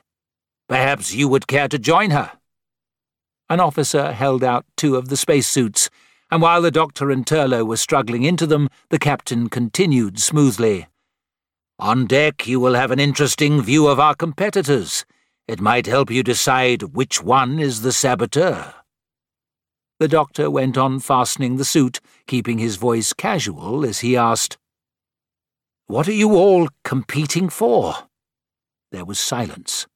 Pretending to concentrate on a buckle, he persevered. The whole point of a race is to win something, after all. So what's the prize? Enlightenment, Striker's melancholy voice rang as he spoke the word. The doctor and Turlough exchanged a look. Enlightenment? the doctor asked. Striker stared into some secret world of his own. The wisdom which knows all things, he said, and which will enable me to achieve what I desire most. Even as the question framed itself in the doctor's mind, Striker turned away. Do not ask, Doctor. I will not tell you. Tegan gripped the ship's rail and gazed about her. How could she have thought that space was empty when it was so full of stars? There were a hundred thousand million suns in the galaxy they were sailing through, some shining with the brilliant whiteness of Rigel in Orion, some blue, some yellow, some red, some dim as glowworms. There were open clusters and close packed globes of stars. There were nebulae, each a shimmering gauze of light, and in the distance, the hazy brightness of another galaxy, the great spiral of Andromeda. There were stars all round, even below the hull of the ship. They were floating in a sea of stars. It's beautiful, isn't it? She heard Marriner saying. I can see in your mind you find it so. Tegan tried to keep her breathing as calm and even as possible, determined not to give in to the mild claustrophobia that the space helmet induced in her. You may remove it if you wish. Marriner, as usual, knew exactly how she felt. The atmosphere is breathable. It's maintained by an invisible energy barrier. And then, before she realized what he was about to do, he clicked her helmet open. Every nerve in her body jerked as she waited for annihilation, but nothing happened. You like giving people shocks, don't you? She snapped crossly. I wanted to show you I was telling the truth, Marriner said. You can trust me now. He smiled sweetly at her. The helmets are simply an extra precaution. He removed his own helmet as he spoke and bent closer to look into her mind. The two figures leaning against the rail were the first thing the doctor spotted as he and Turlough emerged, and Tegan turned and saw them almost at the same moment. She waved and started to cross the deck. She was saying something, but Turlough suddenly found that he could not hear her. He could hear nothing but a dull booming in his ears, which made him feel as though his head was going to burst. Then, within the terrible pounding, he began to distinguish a voice. The Black Guardian was speaking. Boy, boy, it vibrated inside his skull. You are doomed. You have failed me. Turlough saw that the doctor and Tegan had met now. They were looking at the ships lying astern. They were saying something, but still he could not hear. In agony, trying to shut out the dreadful voice, he clapped his hands to his ears and stumbled away. The others did not even notice. They were engrossed in studying the other contestants. Turlough lurched against the ship's railing in pain. You will now see my wrath, boomed inside his head. You will live aboard this ship in perpetual torment for the rest of your natural life. Turlough screamed. The others turned, startled. By then, he was already climbing the rail. No! The doctor shouted and started to run. Turlough was over the safety rail by the time the doctor reached him. He shook off the restraining hand and, still screaming, hurled himself into space. Chapter 7 Man Overboard Man overboard! The doctor's cry was taken up by the lookout on the forecastle head, and there was shouting as several sailors came scrambling up from below. Jackson was the first through the hatch. Who is it? he yelled. Where? Tegan pointed mutely. A small figure was floating gently in space behind them and getting smaller every minute as the ship moved away at speed.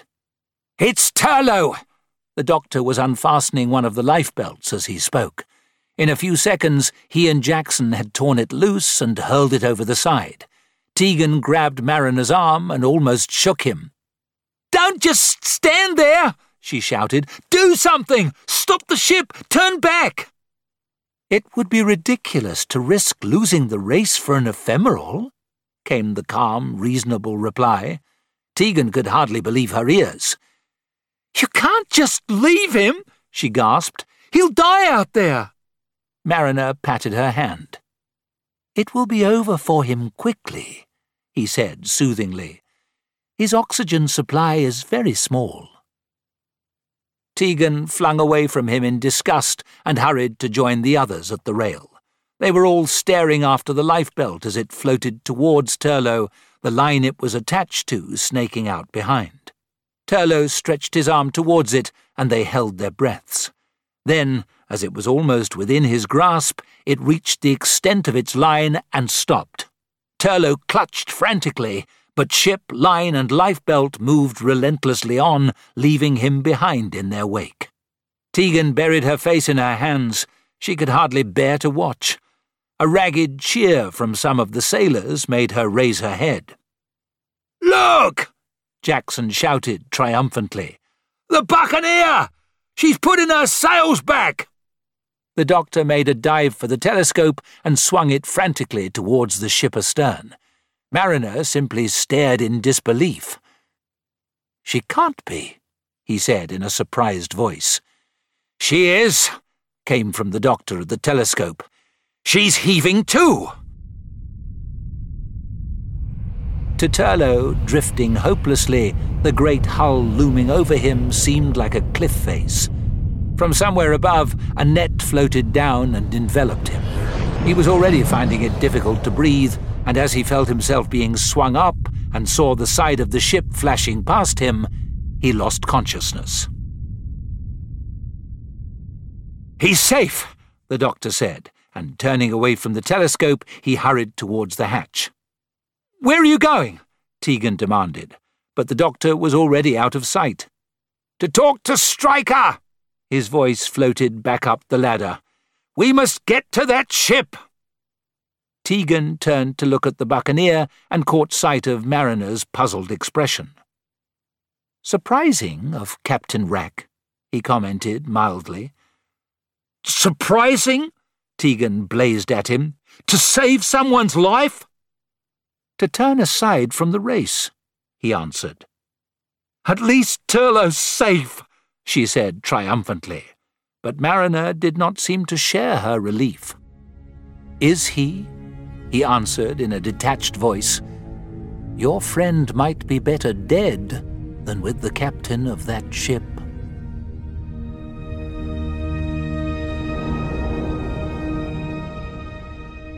Turlough was only vaguely aware of lying on a deck and of faces peering at him. He heard strange voices, but faint and far away through the roaring in his ears.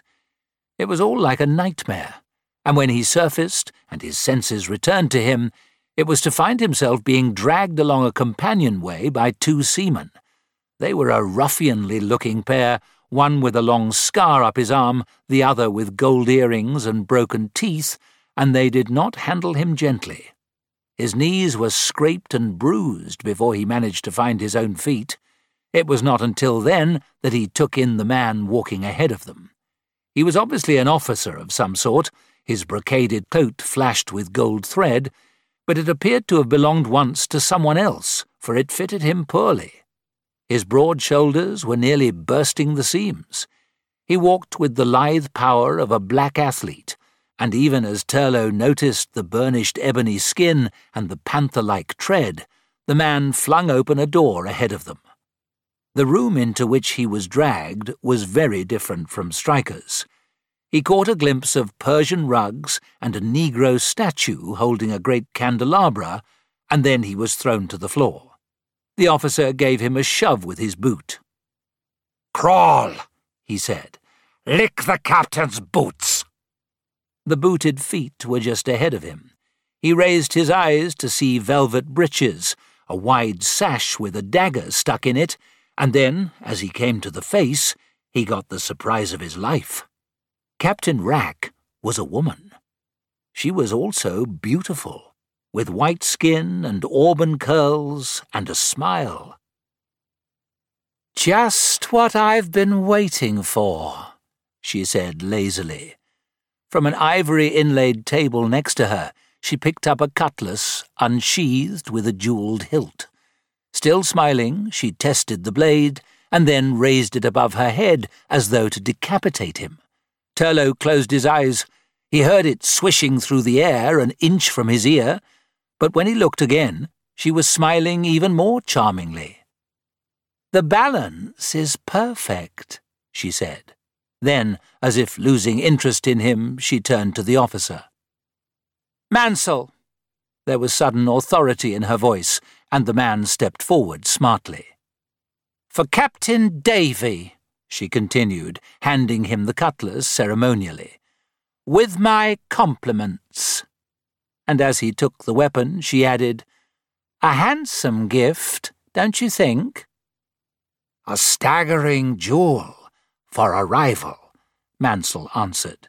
He smiled, rather strangely, Turlough thought, and then he saw the man's eyes fixed on one of the gems in the hilt, a huge star sapphire.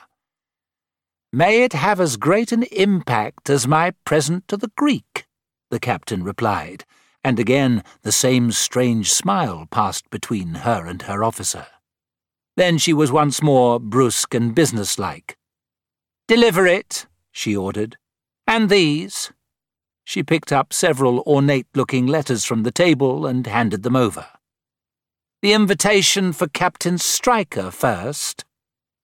Both of them turned and looked at Turlough. Striker is bound to accept, Wrack went on. She nodded briefly, and Turlough found his arm seized by the two sailors while the captain walked over and stood in front of him. He can't refuse, she went on. Not when we have live bait wriggling on the hook. And she smiled into Turlough's face.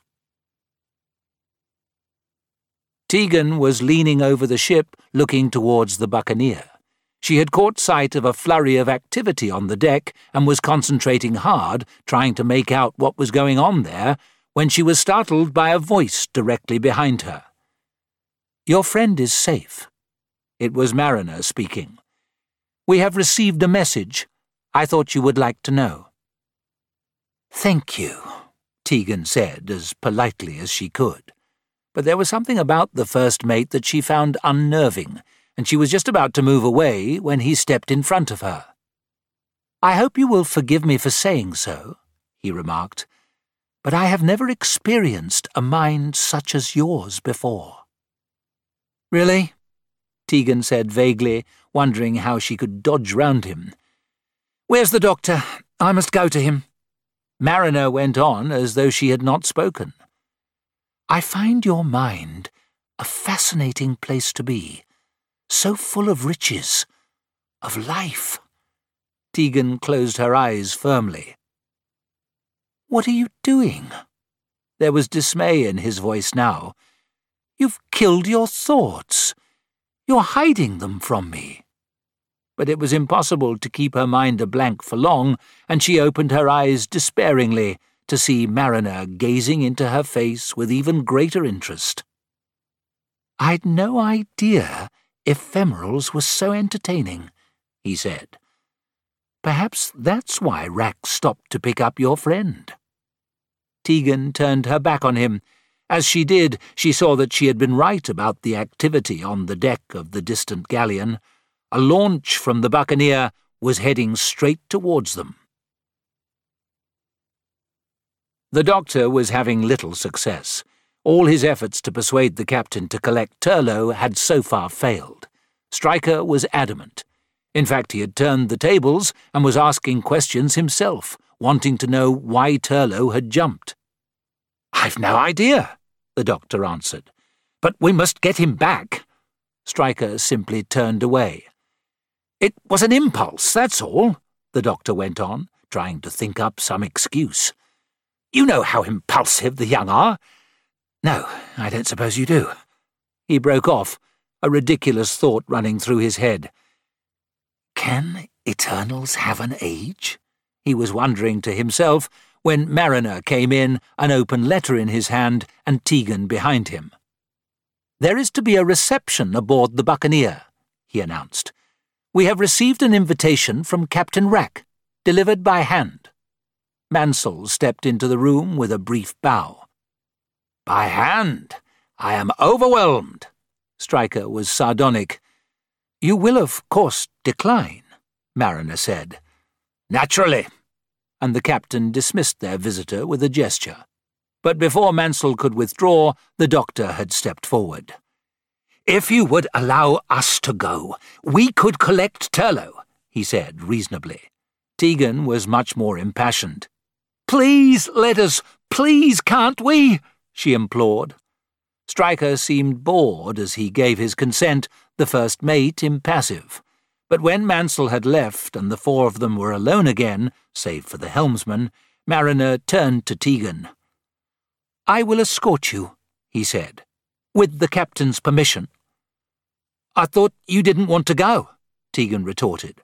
For a second, there was something almost like concern in the Eternal's eyes. I think you might need me, he replied. Captain Wrack has strange ideas of entertainment. Turlough was chained to the wall, trying not to give too much away as Wrack paced round the wheelhouse cross-examining him. She was obviously enjoying herself. Have you ever seen a man flogged to death? She stopped just in front of Turlough to ask the question. Or keel-hauled? Very painful. Ephemerals have such inventive ways of inflicting pain. Her voice dwelt lovingly on the last word, and then she became businesslike again. Now, tell me what you wanted aboard my ship. Why ask? Turlough said stubbornly. I thought you could read minds. Yours is such a devious one. It's fascinating. She looked into his eyes. I should like to peel it away, layer by layer, until there was nothing left, she added with relish. Turlough was extremely frightened. He was not quite the coward that he always claimed to be, but he was terrified of pain, and the creature pacing round him was clearly a sadist. Perhaps your intention was sabotage, she cooed again. He shook his head. So why did you come to me? Turlough suddenly had a bright idea. Because you're going to win the race, he gabbled. He had obviously said the right thing. Wrack stopped her pacing and looked at him approvingly. Am I? She sounded pleased. What makes you so sure? Oh, what other people have said about you, Turlough invented desperately. That I was ruthless, perhaps? She sounded as though she liked the idea, so Turlough agreed. Yes, yes, that's right. Then he decided to embroider a little. I'm the same, he said bravely, and I'm very determined, just the same as you. I like to win. You please me, Wrack said slowly and reflectively. Turlough pressed his advantage. I also want to learn the secret of your power he went on glibly. The minute the words were out of his mouth, he realized that he had said the wrong thing. Wrack's eyes were like steel. Power? she asked in a cold voice. To win, to control, to read minds, Turlough babbled frantically, and somehow everything was all right again. Wrack smiled. Then don't resist, she said in a honeyed voice. Open your mind. Show faith. She stroked his chains, and they glimmered to nothing under her hand. Thank you, Turlough said in a small voice. He had pins and needles from the uncomfortable position he had been kept in, and he was trying, unobtrusively, to stretch and flex his cramped muscles when Mansell spoke from the doorway.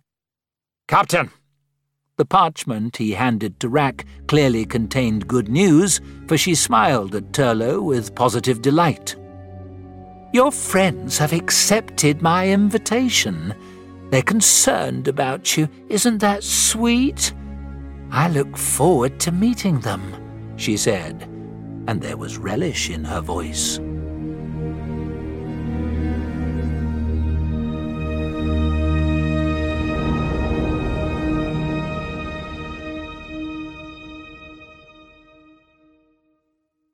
Chapter 8 The Buccaneer The doctor knocked impatiently on Tegan's door. Hurry up, he said for about the fifth time. I'm being as quick as I can. A muffled protest came from the cabin. The doctor sighed and raised his voice even louder. The launch will be alongside in a moment. and then there was a click of the knob, the door opened, and Tegan came out. But it was a transformed Tegan who stood there. The pearly satin of the Edwardian ball gown made her skin seem more lustrous than ever. The low cut bodice revealed elegant sloping shoulders, and a diamond tiara sparkled in her hair. He nodded approval, but before he could say anything, there was a juddering under their feet, and the whole floor started to vibrate. A jarring impact made Tegan clutch for the door, and the ship seemed to shudder convulsively. We've been hit, the doctor said. You mean we're under fire? Tegan gasped. The next minute, Marriner hurried round the corner. Quick, follow me, he called out. Something rocked the ship so hard that all three nearly lost their footing. The wheelhouse! Marriner yelled, disappearing from view, and the doctor grabbed Tegan's hand and pulled her along after him. Point and a half to starboard. They could hear Striker shouting directions to the helmsman even before they reached the door. Top gallant's gone, sir, came from Marriner, and then Striker's voice again. Take in more sail. As they rushed in, Marriner was bawling down the speaking tube. Take in more sail! Batten down the hatches! Then they caught sight of the port ahead and stopped dead in their tracks. They were in the middle of an asteroid storm. The view through the screen was terrifying. Showers of rocks were hurtling towards them at breathtaking speed. A fusillade of small asteroids could be heard hitting the hull of the ship, and every so often there was a thud and a jar as a larger fragment caught them. They must know how to avoid a collision, said Tegan, appalled at the thought of what would happen if a really massive asteroid hit. They must, with all their technology. They may choose not to use it, the doctor replied. It might be against the rules of the race. Tegan looked at him in blank horror. We could be splintered to matchwood. I don't think that worries them, the doctor answered. He was looking at Marriner, and as her eyes followed his, she saw that the first mate was thoroughly enjoying himself. On Striker's face, there was a look of ecstasy as he gazed into the teeth of the storm. At the wheel of the Buccaneer, Wrack was alight with the same excitement and pleasure. Turlough, standing at her side, found her enjoyment of the danger quite incomprehensible. Captain! Mansell's urgent voice sounded from the doorway. Davis' ship is gaining on us. Good, Wrack exclaimed, to Turlough's surprise. Take the wheel. And as the officer jumped to obey, she went on, We'll wait till she's alongside. Be ready to move away from her fast when I activate. Then she was striding from the room. Come with me, she shouted over her shoulder to Turlough. Where are we going? he asked nervously, trotting at her heels down the corridor. You wanted to learn the secret of my power, she said. Now is your chance. And as they reached a companion ladder, she swung lightly down, deeper still into the bowels of the ship. It was distinctly uncomfortable in Striker's wheelhouse, and Tegan clutched the doctor's arm as the ship was jolted about more and more violently. What speed are we doing? she whispered in his ear. I don't know, the doctor replied grimly, but it's increasing. And then Marriner's excited voice broke in. Davy's moving up on the Buccaneer! All eyes swung to the scanner screen as a massive 19th century clipper sailed into view, clearly gaining on Wrack's much smaller ship ahead. Turlough half scrambled, half fell down yet another ladder. This must be about as far down as they could get, he imagined, and looking round, he saw that Wrack had at last stopped. She was standing in front of a heavy door with a danger sign over it, operating the opening mechanism. Beside the door was a control panel marked vacuum shield, and he just had time to notice that she had set the force field gauge to full when the door swung open. She paused for a second on the threshold, and Turlough joined her, panting slightly. What is this place? he asked. She turned to him, her face alive and spiteful. Would you like to know? she asked, and in one swift movement stepped through and slammed the door in his face. He could hear her laughing on the other side, and then silence. Everyone in the wheelhouse was crowded round the scanner screen except for Striker himself. Davy's taking the wind out of her sails, Marriner shouted back to him. The asteroid storm had almost died, and they could see clearly. Out in deep space, the Clipper was edging ahead of Wrack's ship. What's going to happen? Tegan said quietly to the doctor. His face looked grim. I fear disaster he replied. Turlough's ear was pressed to the danger door, but he had difficulty making out what was going on beyond. He thought he could hear Wrack's voice in snatches, and then someone else spoke. It was a man. The deep, reverberating tones were unmistakable. For a moment of horror, Turlough thought that he recognized them, and then he was flung back against the wall as a distant explosion rocked the ship. It was still being buffeted about, and Turlough was only just recovering himself when the door opened and Wrack came out. What have you done? he asked with sick presentiment. Wrack finished securing the door. Improved my chances of winning, she said coolly, and walked away with barely a glance at him. Striker and the doctor were at the wheel together, wrestling to keep the ship on even keel, for the explosion had shaken the yacht too. The others gazed at the scanner screen in fascinated horror. The clipper was burning in front of their eyes. Another massive explosion, and she disintegrated, leaving only flames behind. Marriner was the first to recover. Davy's gone, he called to the captain in a matter of fact voice. An asteroid. Looked like a direct hit. Then, catching sight of Tegan's appalled expression, he added rather lamely, Accidents will happen. Especially to anyone who challenges Captain Wrack and the Buccaneer. The doctor's voice made him swing round. What do you mean? he asked sharply. The doctor sauntered over to him. Have you forgotten the Greek who challenged Wrack's ship? he asked the first mate. I wonder if the same thing will happen to us. Marriner seemed interested, but before he could reply, a whistle from the speaking tube sent him hurrying to answer it. When he looked up a second later, it was to address his captain. The launch is waiting, sir, he said impassively. The alleyway which led to Wrack's stateroom was brightly lit, and a guard of honour of buccaneers was stationed along it. It was not their drawn cutlasses that alarmed Tegan, but the doors lying open ahead and the music and conversation which drifted through to them. Wrack's reception was obviously a large affair. I'm scared, Doctor, she said, hesitating slightly. But the doctor surged on eagerly, and it was Marriner who answered her. You have no need to be, he said, and his eyes told her that she looked beautiful. The doctor was surveying the stateroom when she caught up with him. A hundred candles twinkled from great silver candelabra, glasses clinked and glittered, and the room seemed to be full of people, all talking and laughing together. Fascinating, the doctor said, surveying the crowd.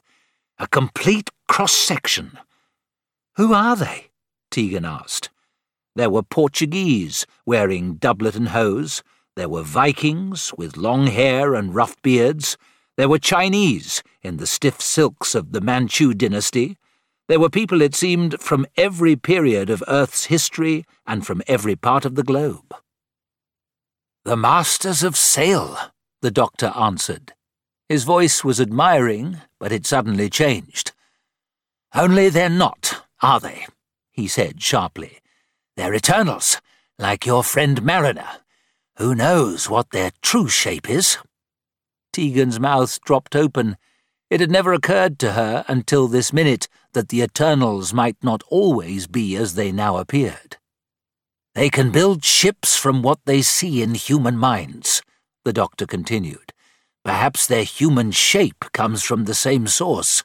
Whatever they are, to them, all this is just a game. To pass the time, Tegan murmured, her thoughts in a whirl. To pass eternity, the doctor replied softly. And at that moment, Marriner appeared at their side. Champagne? He proffered the tray he was carrying. Tegan took a glass eagerly, longing for something to steady her nerves. Orange juice for me, the doctor said, helping himself. He did not drink it, however, but stood looking round the room. Your friend isn't here, Marriner commented. I'd noticed, was the doctor's laconic reply, but his eyes still moved methodically from group to group in search of Turlough. He isn't far, Marriner interpolated. I can sense his thought patterns. The doctor continued to look around, and so did Tegan, until her gaze was held by an arresting figure. The crowd had parted for a second, and she caught sight of a woman, voluptuous in a tight-laced velvet gown, a mass of auburn curls falling to her shoulders. Even as she stared, mesmerized, the woman's heavy-lidded eyes were turned in her direction. Who's that? She asked, fascinated. Your host, Captain Wrack, Marriner answered. The woman was already moving towards them, two officers at her heels.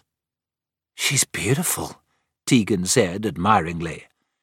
She is also an eternal, came the doctor's soft voice, and he quickly put a hand over Tegan's glass just as she was about to raise it to her lips. Then Wrack was with them. The wine doesn't please you? she asked, smiling languidly. Marriner murmured politely that it was excellent. But we don't have your remarkable constitutions, the doctor smiled back. Wrack laughed. The sound was throaty and sensuous. You're too modest, Doctor. She stared at him, frankly appraising. You are remarkable in other ways, for an ephemeral. Then she turned to Tegan and smiled at her. And you, my dear, are so intriguing, all my guests have been begging to meet you. She took the girl's arm. You'll excuse us, she murmured, and before either of the two men could answer, Tegan was led away to another group. The doctor sent her an encouraging smile as she looked back in dismay, then quickly turned to Marriner. What about Turlough? He asked urgently. Can you still sense his mind vibration? Marriner concentrated. A puzzled frown appeared on his face. Not clearly, he said. Turlough had reached the final rung of the last companion ladder. He was retracing the way that Wrack and he had taken earlier.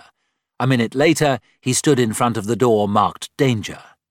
If the secret of Wrack's power lay behind that door, Turlough was determined to discover it. The party had provided him with the perfect opportunity. As the stateroom filled with guests, he had slipped away, and in the confusion of arrivals and greetings, no one had noticed his departure. Cautiously, he had descended ladder after ladder, and now his goal was in front of him.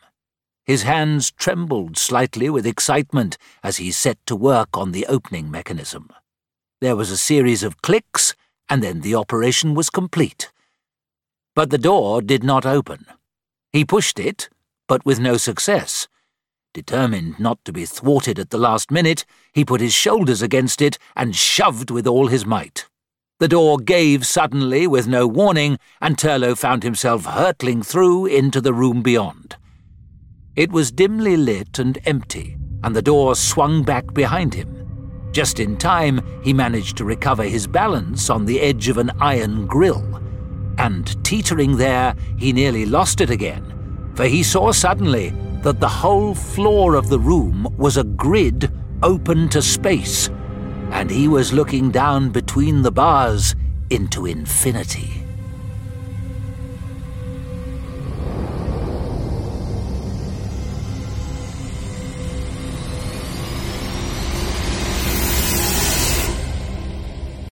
Chapter 9 The Grid Room I found him. Marriner spoke slowly, as if in some sort of trance. Where is he? the doctor asked anxiously. There was a long pause. He's very faint. The first mate sounded faint himself, as though the effort he was making was draining his strength. Concentrate, the doctor ordered. Marriner withdrew into himself even more, oblivious of the crowded stateroom, his inward eye searching for Turlough's mind. He is afraid, he said in a low voice. Surprisingly, the news seemed to please the doctor. That should sharpen the image, he said with satisfaction. Yes. Marriner's voice grew stronger as he homed in on his objective. The grid room. I can see into his mind quite clearly. He is in the ion chamber. Where's that? the doctor asked sharply. Down. Down as far as you can go. The doctor threw a frantic glance after Tegan. She was smiling and talking to people, but Wrack was leading her further and further away all the time. Danger! Marriner's voice was still withdrawn and concentrated. The boy's in danger. It's open to space. There's a vacuum shield. Tegan was now nowhere to be seen, but the doctor could hear her laughter from somewhere in the room. In desperation, he seized Marriner's arm, and the firm grip seemed to bring the first mate to himself again, as if his mind had just returned from a journey. Look after Tegan, the doctor said urgently, and then he turned and hurried from the room. Turlough crouched by the grid, staring down into space. He had been frozen in the same position for minutes, as if mesmerized. The immensity of it had obliterated everything else. Where he was and what he was doing there were totally forgotten. A sound brought him back to reality. It was the slam of a door. Turlough whirled round, panic stricken, and flung himself towards it. But he was too late. He could hear the locking devices being clicked into position, but although he banged and shouted, whoever was activating them did not hear. In fact, it was one of the officers who had spotted that the door was not properly secured and was now firmly fastening it. Turlough would have been even more horrified if he had seen what the officer did next before continuing his rounds he turned off the vacuum shield. Had Turlough but known it, all he had left now was four minutes, the rundown time built into the mechanism as a safety precaution.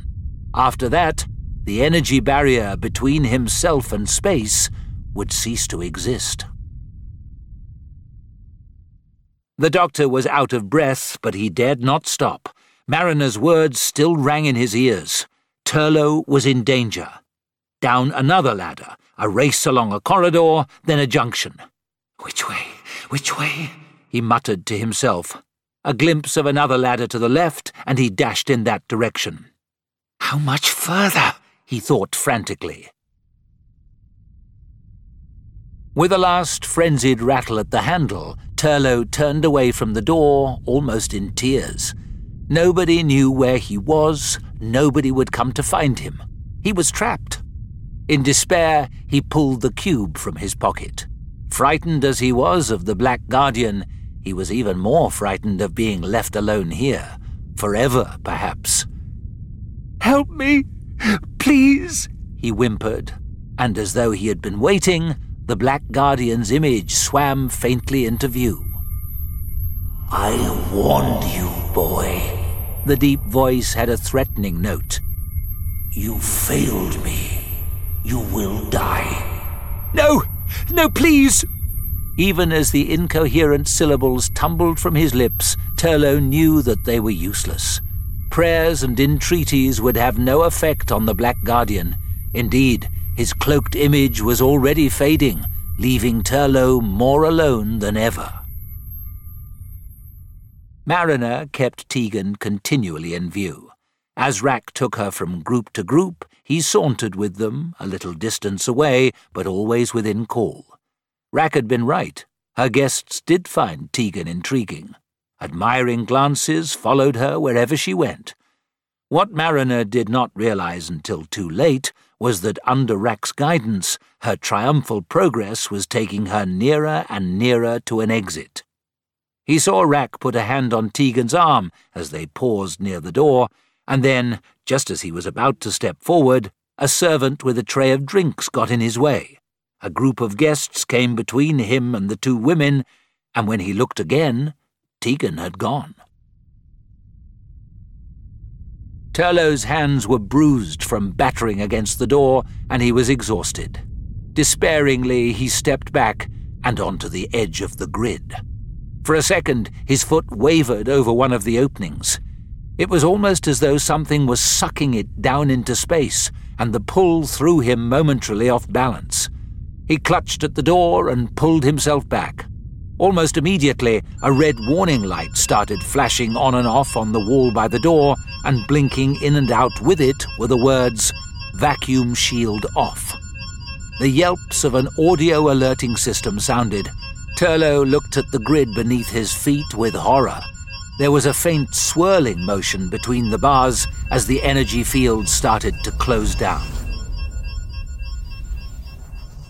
The doctor reached another crossroads. Then, very faintly from the left, he heard a distant siren, like a danger warning. This has to be the way, he muttered, and plunged down the passage in the direction of the signal. In the ion chamber, the audio alerting system now sounded one continuous wail, and vacuum shield off glared a fixed red. Turlough was pressed against the wall, staring in horror at the floor. The whirlpool beyond the grid was now much stronger, and he could hear a rushing sound. He pulled the crystal cube from his pocket and almost sobbed into it. Please help me! Please help me! There was nothing except a distant voice saying, Die, die, die and in the rushing noise, a sound that could almost have been the Black Guardian chuckling.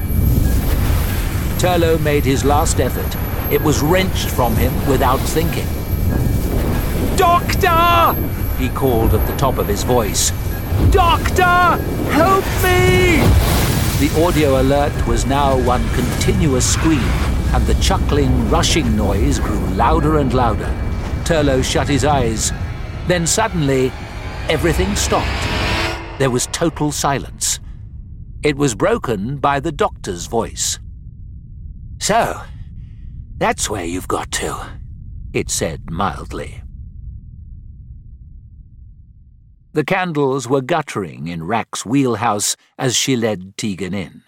There were empty wine goblets left here and there, and silver platters of half eaten food, but otherwise the room was empty. I thought you were taking me to meet someone, Tegan said, suddenly wary. They seem to have gone, Wrack answered with plausible charm, but Tegan felt her suspicions growing. Shall we return to the party then? she said firmly and turned towards the door. Wrack raised no objection. Whatever you wish. She sounded perfectly agreeable, but she paused as though on an afterthought. First, she said, and then broke off. What? Tegan wanted to know. Wrack smiled at her. Have you heard of time standing still? Tegan was puzzled and thrown off her guard. Well, yes, she said. It's an expression. It means. But she never got any further. Exactly what it says, Wrack went on, and moved her hand in front of Tegan's face in a soft gesture. The girl stood like a statue, her lips slightly parted on the next word, as though turned to stone in the middle of speaking. Wrack looked into her eyes and then stepped back and surveyed the motionless figure with satisfaction. You will remain frozen in time until I have finished with you, she said. Foolish ephemeral. Turlough opened his eyes at the sound of the doctor's voice. He could have collapsed with relief as he saw the Time Lord standing in the doorway. Vacuum shield! was all he managed to get out in a sort of croak. I reset it, the doctor answered calmly, and stepping into the room, he closed the door firmly behind him. Why the knowledge that he was safe should make him feel like passing out, Turlough could not understand. Reaction, he imagined. I thought I was going to die, he heard himself saying feebly. Not yet. The doctor's voice was kindly, but he seemed more interested in the grid room than in Turlough. What are you doing in here? he asked rather absently as he prowled around looking at everything. Something Wrack told me, Turlough managed to get out. She said this place contained the secret of her power. Did she? The doctor sounded interested, but he still went on with his examination. It is part of the ion drive system, of course. Why is it open to space? Turlough asked. He thought with horror of that gigantic vacuum in which he had so nearly disintegrated. The doctor's reply was brief and to the point. Better reception, was all he said. And then suddenly he stopped dead, looking at something on the grid at his feet. He looked next at the ceiling overhead and gave a low whistle. What is it? Turlough asked. There was an urgent note in the doctor's voice as he answered, Wrack uses this place as a receiver for something else as well. Something quite different. What? Turlough's curiosity was so strong that he crossed over to the dreaded grid again without even hesitating. Look at that. The doctor pointed to the floor where they were standing. Unlike the squared pattern of the rest, the girders at that point formed the shape of an eye. The doctor pointed directly overhead. In the ceiling above them was a small eye shaped aperture, a crystal at the center of it, like a pupil, from which a dim light filtered. Know what it is? he asked. Turlough was nonplussed. It looks like an eye, he said hesitantly. The doctor's voice sounded grim. Only in appearance, he replied.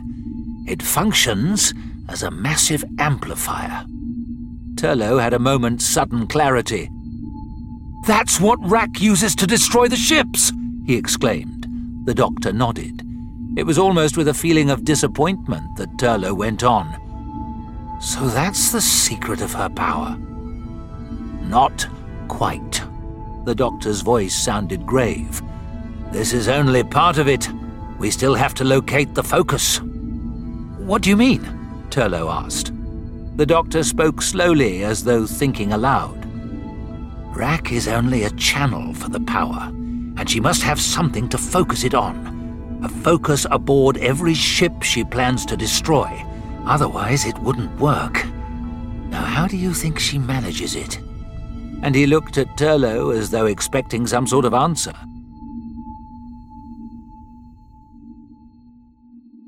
Wrack unlocked a small, heavy coffer on one of the tables.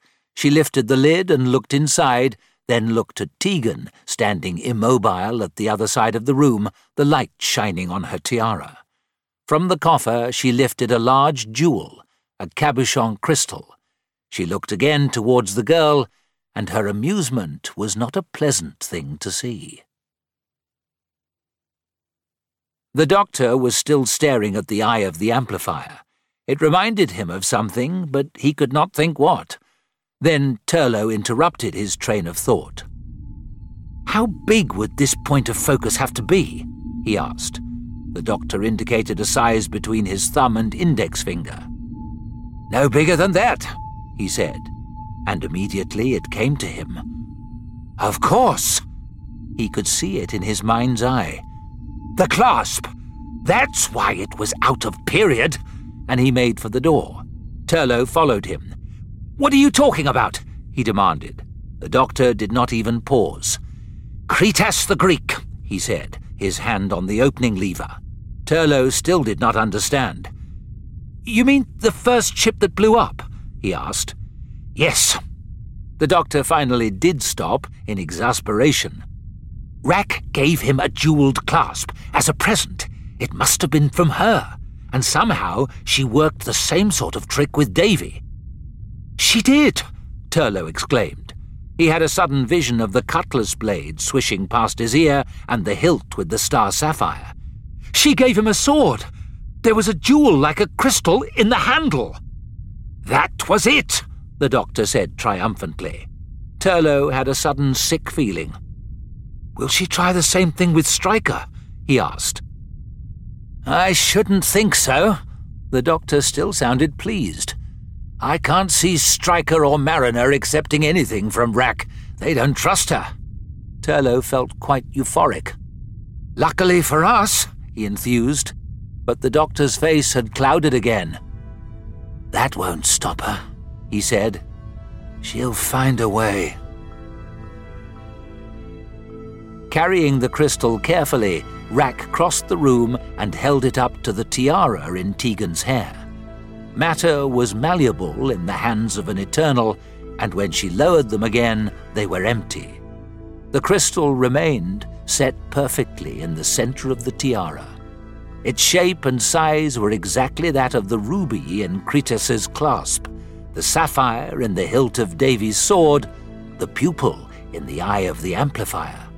Wrack stepped back and surveyed her creation. Perfect, she said with a little laugh. Chapter 10 Spy To Turlough's surprise, the doctor stopped suddenly at the door of the ion chamber. Before we leave, he said, we must work out some sort of plan. Turlough could hardly believe his ears. Here? he complained, looking apprehensively at the grid and at the panel of warning signals, now blessedly quiet. Let's get out of this place. We don't want to hang about making plans in here. The doctor stayed put. We do, he said. This is the best place. They're far less likely to pick up our mind vibration at this level. Turlough sighed in exasperation. All right. What do you think we ought to do then? he asked grumpily. The doctor gave him a searching look. I've got to think of some way of staying on this ship. You want to stay? Turlough exclaimed in amazement. Why? Because I've got to stop Wrack winning this race somehow. Any ideas? Again, the doctor gave him the same long, questioning look. An idea was beginning to form in Turlough's mind, though it may not have been quite the sort that the doctor envisaged. Turlough was thinking of a way to have his cake and eat it. Let me stay, he said. And then, as the doctor did not respond, he added in an aggrieved voice, Or don't you trust me yet? You couldn't cope. The doctor was kind but firm. These creatures have vast powers. That's why none of them must win. To achieve further power would be disaster. And as though that was his final word, the doctor started opening the door. But what about the other ships? Turlough could not help exclaiming. We can't stop all of them winning. The doctor smiled at him. We can try, he said. And then the door was at last open, and they walked out into the safety of the corridor and straight into the arms of Mansell and two officers. There was no time to think of excuses. Without a word, the two officers grabbed the doctor. He struggled briefly, while Turlough watched, paralyzed with fright. But he was no match for the power of the Eternals, and very soon they had him pinned to the floor. Mansell's cutlass was an inch from his throat. Resist further, and you will regret it, the Buccaneer said. His expression seemed to indicate that he personally would positively enjoy the bloodshed to follow. Tegan stood silent and still. There was not the slightest movement from a ribbon on her gown or a stray wisp of hair. She did not even seem to breathe. Wrack sauntered over and surveyed her. She looked at the crystal gleaming in the centre of the tiara, and then she said pleasantly, Where were we? Oh, yes. Have you heard of time standing still? And she snapped her fingers. Immediately, Tegan clicked out of her frozen state and went on talking as though nothing had happened. Yes, it's just an expression. It means. She suddenly broke off and looked around her. Why have you brought me here? she asked. Everything seemed strangely disconnected, as though she had just woken from a dream. I wanted you to meet someone, but they seem to have gone. Wrack smiled at her there was something gloating in those heavy lidded eyes that Tegan did not care for. I'd like to rejoin the party, please, she said rather haughtily. Wrack's smile grew blander. Of course, she purred. And then, with a sly sideways look, she added, And I would like to speak to the doctor. The image of him in your mind is quite intriguing. There was no sign of the Time Lord in the stateroom. Tegan stood in the entrance, surveying the scene, Wrack at her side. I can't see him anywhere, she said anxiously. But there is Marriner, the other woman murmured in her ear, longing for your company. Tegan was not interested. All she wanted to do was find the doctor. But Wrack watched the young man pushing his way eagerly towards them through the crowd, and she seemed amused. Don't let me detain you, she whispered, and moved away a second before the first mate arrived at Tegan's side. I've been looking for you everywhere, he said urgently. I was worried. Where did Wrack take you? Tegan found his concern slightly irritating. To the wheelhouse? She tried to sound as non-committal as possible, but Marriner was not diverted. You're unharmed? He asked, even more fiercely. Tegan gave him a bored look. Of course. Marriner made the mistake of inexperience. He tried to explain himself. I I was concerned for you, he muttered. For the first time, Tegan felt that she could cope. There had been other young men boringly concerned about her in the past. She was on home ground. Thank you. You needn't have been, she said dismissively. The squelch did not work on Marriner.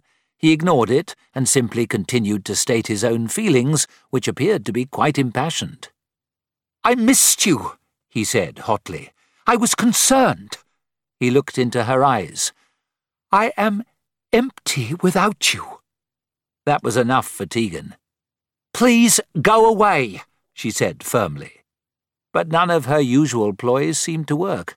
Marriner still went on. You are life itself. Without you, I am nothing. Don't you understand? Tegan stirred uneasily. She did hate emotional scenes, particularly when she could not return the emotion. What? she murmured vaguely. Marriner held her arm.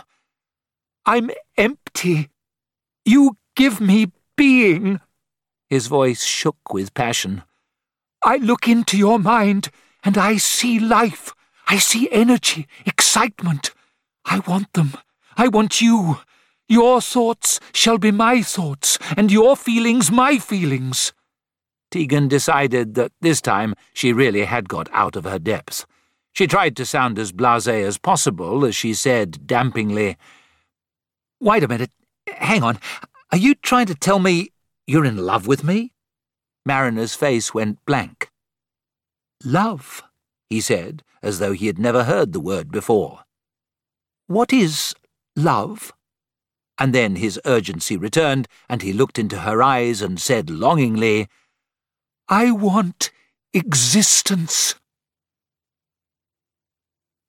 The doctor and Turlough were being marched along under guard when round a corner they came face to face with Wrack. Mansell saluted. I found them coming out of the grid room, he reported. Then, before anyone could stop him, Turlough suddenly shook off the hands holding him, stepped forward, and pointed at the doctor. He's a spy, he said accusingly. The Time Lord looked at him with surprise, and for a second they stared at each other in silence. Then Turlough turned to Wrack. I saw him wandering around and followed him, he said plausibly. Mansell, at least, was not easily taken in. What were you doing in the grid room? He rapped. I followed him in, came the innocent reply. Why didn't you summon help? From where? Turlough was a good liar. I was trying to apprehend him myself when you found me. Wrack had been listening to this exchange with interest. Now, ignoring both of them, she stepped up to the doctor and looked long and hard into his face. Spying, Doctor? she asked sweetly. I'd hardly call it spying. The doctor kept his tone as mild as possible in an attempt to play down the situation. We were welcomed as guests, given the freedom of the ship. You think freedom extends to a door marked danger? Wrack was equally conversational, but there was a hidden menace in her words. She smiled at Turlough. What should I do with your friend the spy? she asked companionably. They both looked at the Time Lord. Turlough did not even hesitate. Get rid of him, he said in an expressionless voice. Wrack seemed intrigued. How? she asked, as though torn between several delicious choices. Turlough's composure faltered, and he almost stammered as he hurried to explain. I, I meant send him back. Send them all back to Striker. Wrack gave him a melting look. And what about you? she asked softly. The guard of honour was still presenting cutlasses, still standing at attention, as Tegan and Marriner emerged from the stateroom and looked down between the long lines of buccaneers. Two officers had interrupted Marriner's conversation with her, somewhat to Tegan's relief, and asked them both to leave. There had been no explanation, but even Marriner did not attempt to argue. Had the men been mere ephemerals, he would have dealt with them but they were creatures of his own kind with equal powers. There was obviously some urgency about their departure, for Tegan was almost hustled into the passage. All right, all right, don't push, she protested, shaking off the hand of the officer who was trying to hurry her along. At almost the same moment, she caught sight of the doctor, waiting in Mansell's custody. Where's Turlough? She asked, running over to him. The doctor did not reply, simply gave a warning glance in the direction of his captor.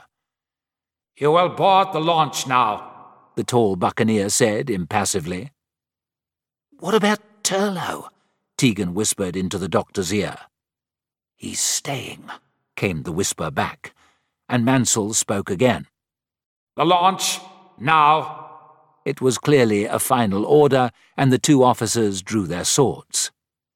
Come on, the doctor said breezily and started off down the passage. The rest of the cortege fell in behind. By walking slightly more quickly than the others, Tegan managed, apparently casually, to catch up. You can't let them keep him, she hissed. He wants to stay.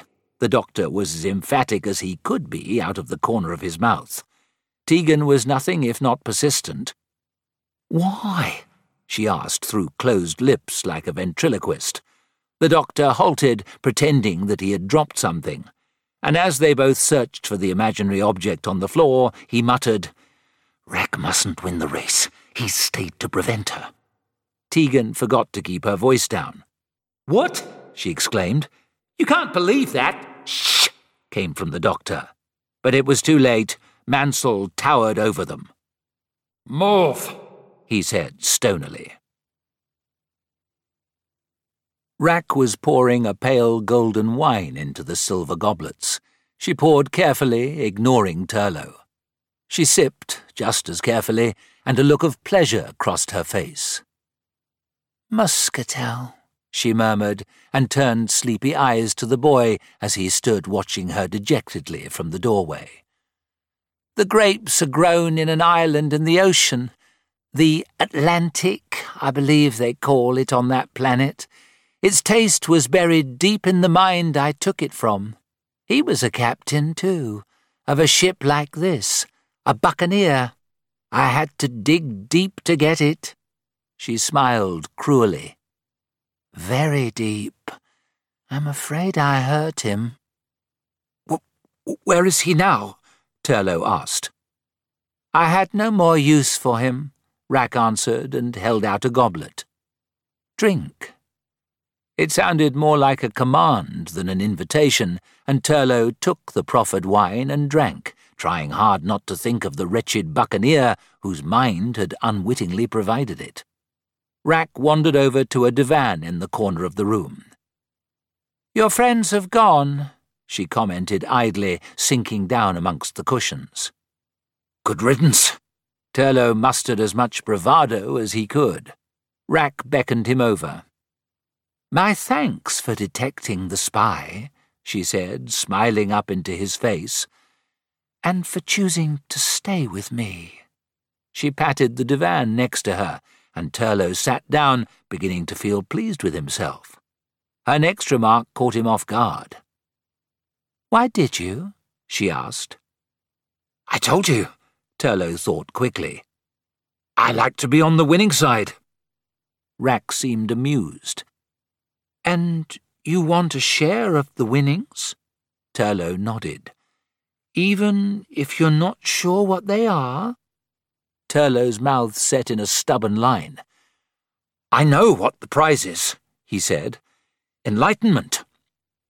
And you know what that means, of course. He had a sneaking feeling that Wrack was laughing at him, but as she got up and started to pace the room, still talking, he realized that she was completely carried away by her plans and hardly conscious of his presence. When enlightenment is mine, she said, I will no longer depend on ephemeral minds. Everything conceived, from the beginning of time to the end, will be clear to me. Her eyes glowed. I shall create and destroy as I wish. I shall never be bored again. So, enlightenment brings knowledge? Is that it? Or is it power? Turlough felt completely fuddled. Enlightenment brings whatever one desires, Wrack said. I desire to be amused. She crossed to one of the portholes. And I have a new toy to show you. She beckoned to him. Come and see how I entertain my guests. Standing at her side, he looked down onto the deck below. Several of the crew were rigging something up over the side of the ship under the direction of two officers. What are they doing? he asked curiously. And then, as they stepped back to survey their work, he knew. A long flat board was lashed there, sticking out into space, a pathway to nothing. The plank, Wrack said. An ingenious ephemeral idea for disposing of those who stand in one's way. There was a certain amount of jostling and ribald laughter from the buccaneers below. More of them appeared, and the crowd parted to form a rough lane leading back to the companion ladder. With a sick feeling, Turlough saw that several of the guests had been dragged up and were cowering in a frightened group by the hatch. As he watched, one of them, a Spanish officer, was pushed forward between the two lines of buccaneers. There were jeers and guffaws as he was dragged to the edge of the plank and forced to climb onto it. He took a few trembling steps and tried to turn back, but a cutlass point prodded him on. Another guest was dragged into view to take his turn, and at that moment the Spaniard's weight tilted the plank downwards and he started slipping. Screaming and slithering frantically, he fell. But as he went into space, the scream was cut short and the man seemed to vanish. The buccaneers lining the deck cheered and clapped, and so did Wrack in the wheelhouse. Turlough alone was silent. Does it distress you? asked Wrack with a mocking glance. Turlough was shocked, but it was amazement rather than distress that filled him. What happened to him? he gasped. He is out of the race, Wrack smiled. But, but the pressure, Turlough stuttered. It's a vacuum. He should have disintegrated, exploded. He just disappeared. He is an eternal, Wrack answered like me. We do not exist in time, so there is no moment of time that can see us cease to be. We are beyond sequence. Turlough shook his head in bewilderment. They will all survive, she went on in a bored voice. Merely transfer. You ephemerals are different. You die so easily. She turned to him with a smile. Shall we see? One of the crew, perhaps. Turlough shook his head, unable to speak. No. There was mocking disappointment in Wrack's voice, and then a burst of shouting from the buccaneers below made him look down again. They were all staring up at the wheelhouse, a sea of grinning faces. Shall we join them on deck? Wrack asked, some secret amusement in her voice. Why? Turlough stared at her blankly. They're waiting for you. The smile on her face was so evil that Turlough knew at once what she meant. No, no, you don't understand, he gasped, and before he knew where he was, Mansell and a second officer had grabbed him. He struggled violently, but they held him firm, and Wrack walked over and looked at him. I understand very well, she said. The doctor was not the only spy. I wasn't spying! The cry was wrenched from Turlough. You forget. I can see into an ephemeral mind, even a murky one such as yours. But I'm on your side, he protested desperately. I just wanted to share just some of the prize. You wanted it all. There was contempt in Wrack's voice. Your mind is divided, confused, hard to read sometimes, but there is one thing clear in it always greed. She turned her back. Take him away. He bores me. Turlough started struggling again, but he was dragged inexorably towards the door. No! No, listen! he gasped, straining frantically to gain her attention, to convince her, to make her change her mind. I heard, when I was outside the ion chamber, I heard it! The power that speaks to you! I heard, and I know the voice! Wrack turned and looked at him, and Turlough tried a last desperate throw. He speaks to me as well, he gasped. I serve him, as I will serve you.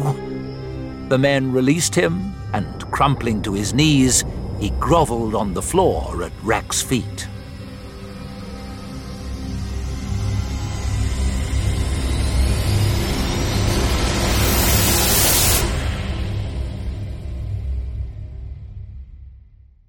Chapter 11 Focus Point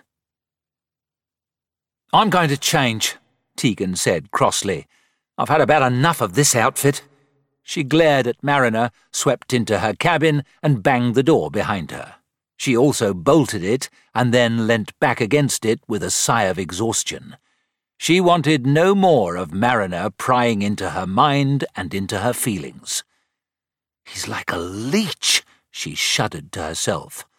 She thought about the doctor and felt even crosser. How could he imagine that Turlough was staying on that ship to stop the Buccaneers winning?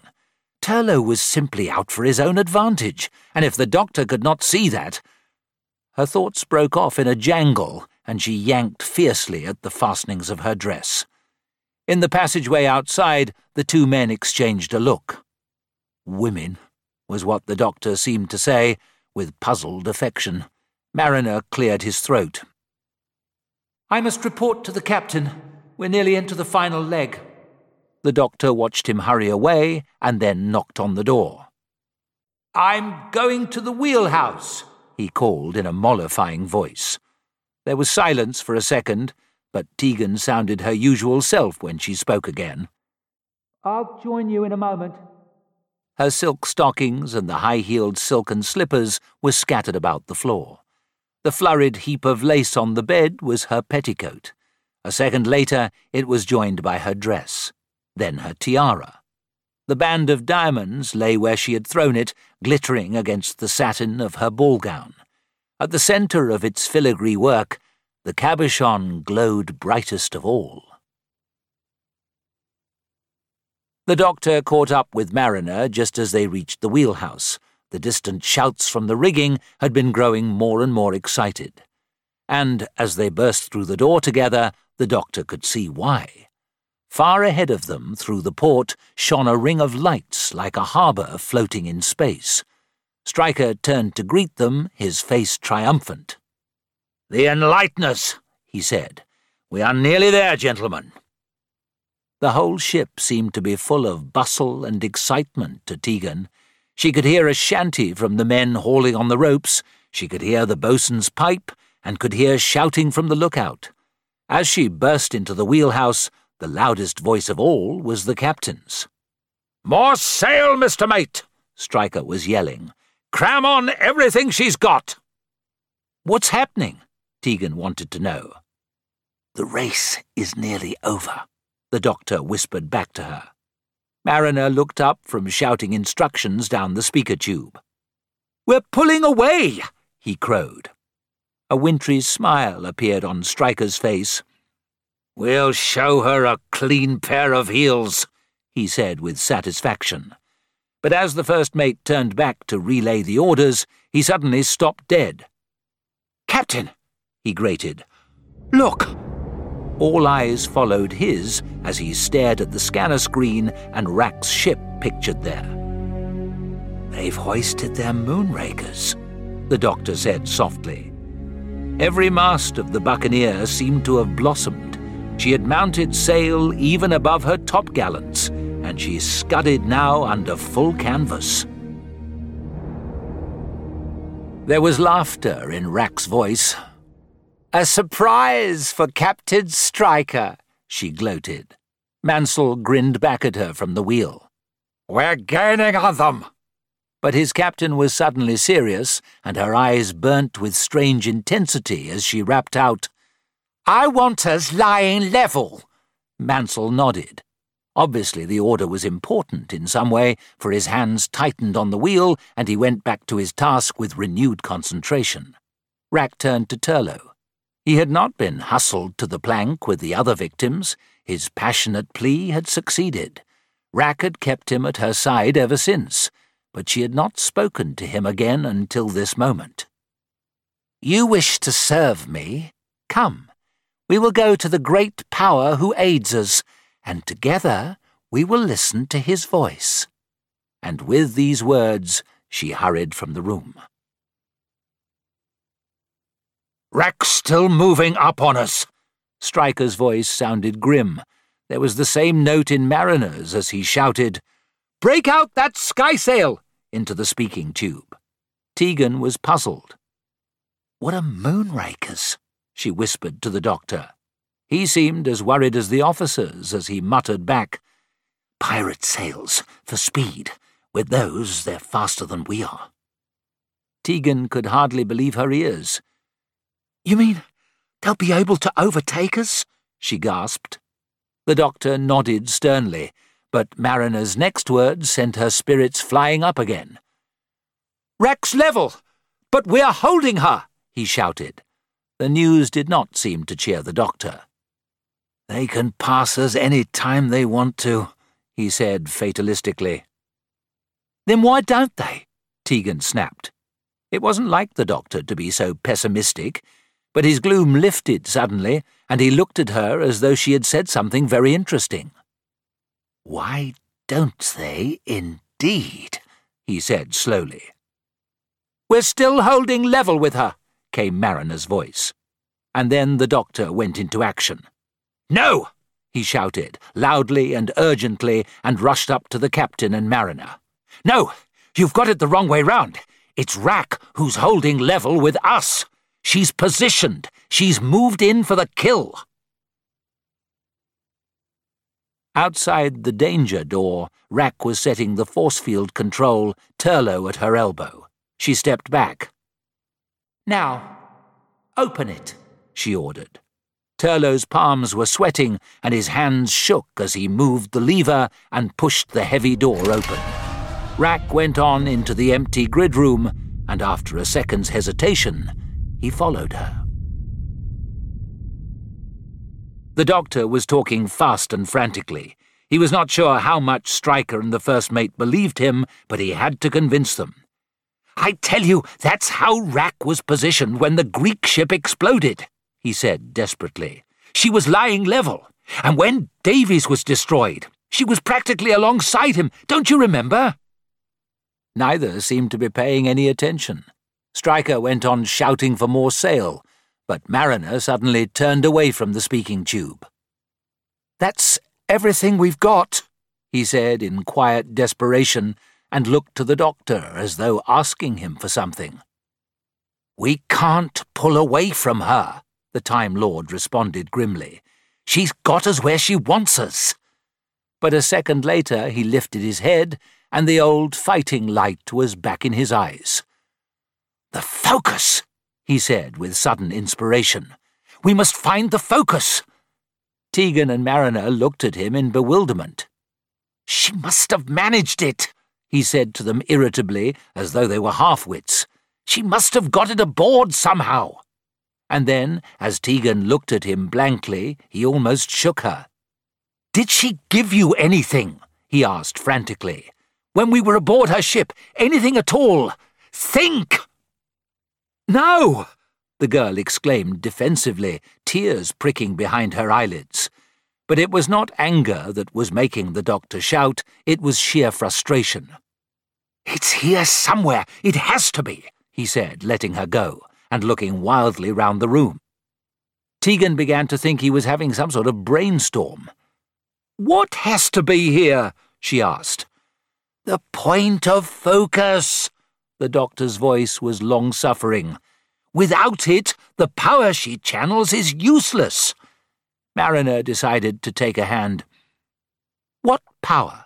he asked, only half believing. But there was something in the Time Lord's voice that convinced him, as he answered softly, The power of darkness. Wrack picked her way sure-footed to the centre of the grid. Turlough watched her from the doorway with a thumping heart. Wrack stood motionless for a second and then slowly raised her arms and looked upwards. As she stared into the eye shaped opening above her, the crystal that was its pupil slowly seemed to darken. From where Turlough stood, it was as if a beam, not of light but of blackness, enveloped her.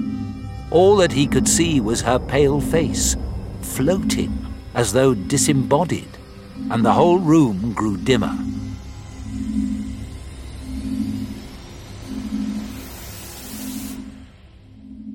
What would this focus look like? Tegan felt desperate. It could be anything, the doctor said irritably. But he stopped flinging himself around the wheelhouse and peering into corners and examining nautical instruments, and he looked at her again, as though she had a reasonable degree of intelligence. Probably a crystal of some sort, he went on. So big, perhaps? He held up his fingers in measurement could be part of a jewel, a clasp, the hilt of a sword. The expression on Tegan's face stopped him. Part of a jewel, she said in an odd voice. The grid room was darker still. Wrack called to some strange invisible power, and as she intoned, her voice became more distant and echoing, until finally it died away. In the silence that followed, her face seemed to change. It contorted until it was almost unrecognizable. Then the lips moved again, mouthing silently at first, until a voice filled the room. I am here. It was not Wrack's voice, but a man's, speaking through her mouth. With a gulp of terror, Turlough knew that he had been right. It was the voice of the Black Guardian.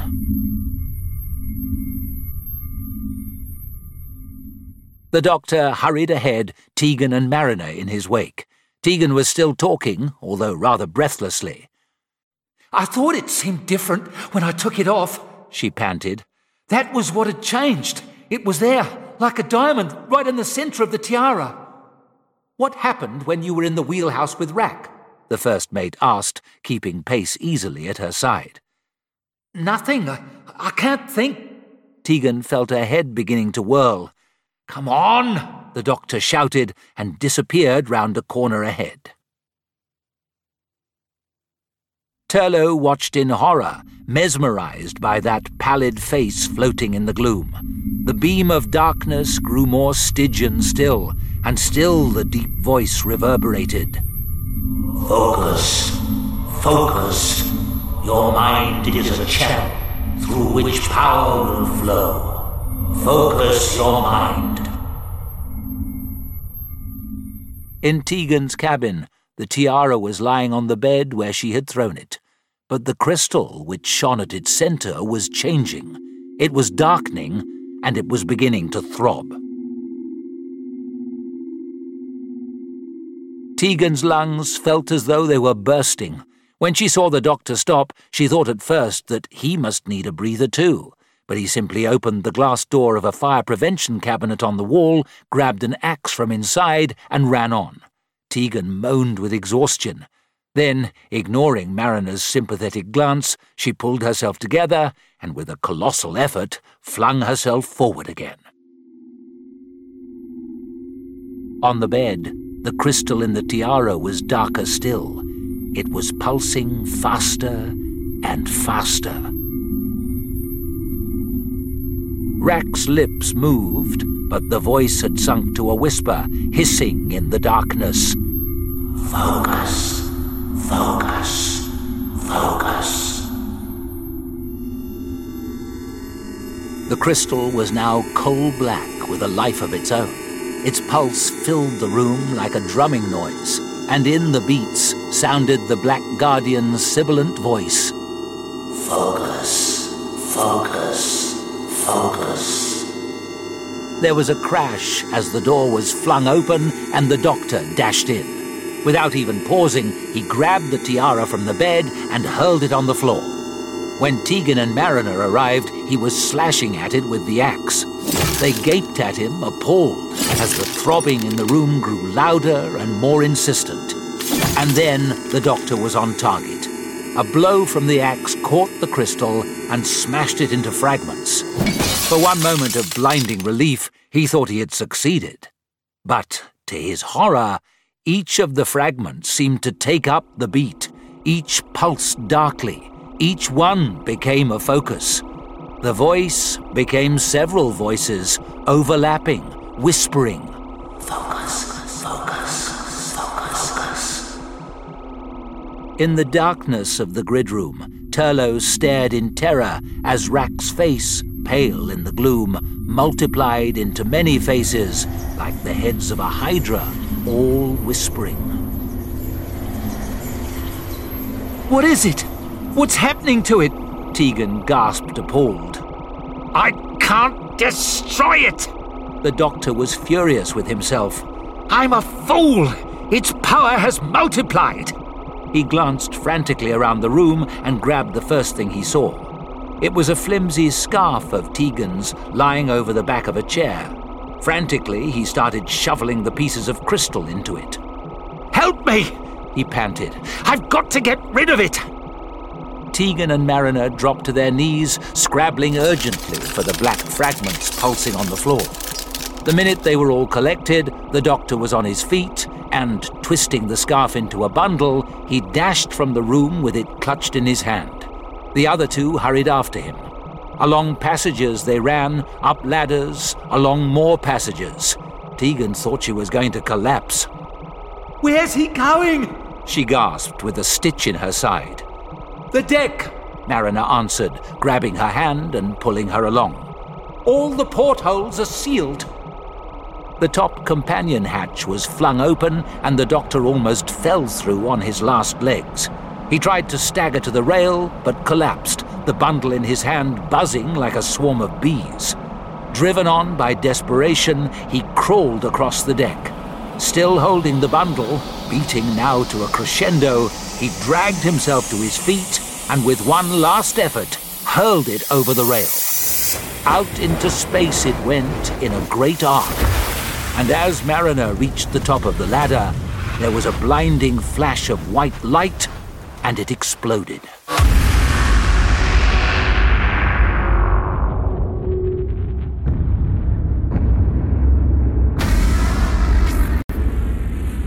Chapter 12 The Prize The doctor, Tegan, and Marriner lay on the deck, completely winded. Even Marriner's body had responded to the sprint as though it were human. Just in time, the doctor murmured. The wood of the deck felt warm under his hands, and he relaxed. He could even have gone to sleep if Marriner had not started talking. He was the first of the three to recover, and as he got up, his eyes sparkled with interest. Fascinating, he said. For an ephemeral to outwit an eternal. He was almost speechless with admiration for a moment. I would have thought it an impossibility. Rage restored the doctor more than any amount of resting would have done. An impossibility? he exclaimed, leaping to his feet. Not at all. Marriner looked at him as though he were a clever pet of some sort. We have complete control over matter, he said, in a voice that practically patted the doctor on the head. Had you merely imagined the focus as being jettisoned out there in space, I could have converted the image into reality. We would not have needed to expend so much physical effort. Why didn't you do it then? Tegan snapped. Because he didn't think of it. The doctor dismissed Marriner with a look and turned back to Tegan. They're far more dependent on us than we are on them, he said. Without us, they're empty nothings. His eyes had their old look of self-reliance again. He had found the Eternal's measure. But suddenly he lifted his head, almost like a horse sniffing the air. Marriner seemed to sense something too. They stood motionless for a second, neither of them speaking. What is it? Tegan whispered. She knew there was something different, but she could not quite place what it was. Then she realized. Everything was still. The pennant at the masthead had stopped flapping. The sails hung limp. The wind, the doctor said softly. It's dying. In the ion chamber, the beam of darkness had disappeared and the whole room had grown lighter. Wrack still stood at the center of the grid, but seething with anger. When she spoke again, the voice that came from her lips was her own, but it was venomous. Striker's ship is still whole, she spat. It was not until that moment that Turlough realized which ship she had been about to destroy. He should have known, he told himself. Watching her, almost sick with relief, he felt that she could actually sense the other ship's existence. Just as a moth can detect the presence of a female of its kind up to 30 miles away, from a molecule of its scent in the air, so Wrack was aware of the other minds aboard that ship. If her plan had succeeded, they would have flashed the images of their own destruction to her, and then their messages would have ceased completely. But the living picture show was still going on, and she knew that she had failed. The door burst open, and Mansell hurried in. Captain, was the only word he managed to get out before she rounded on him. I know!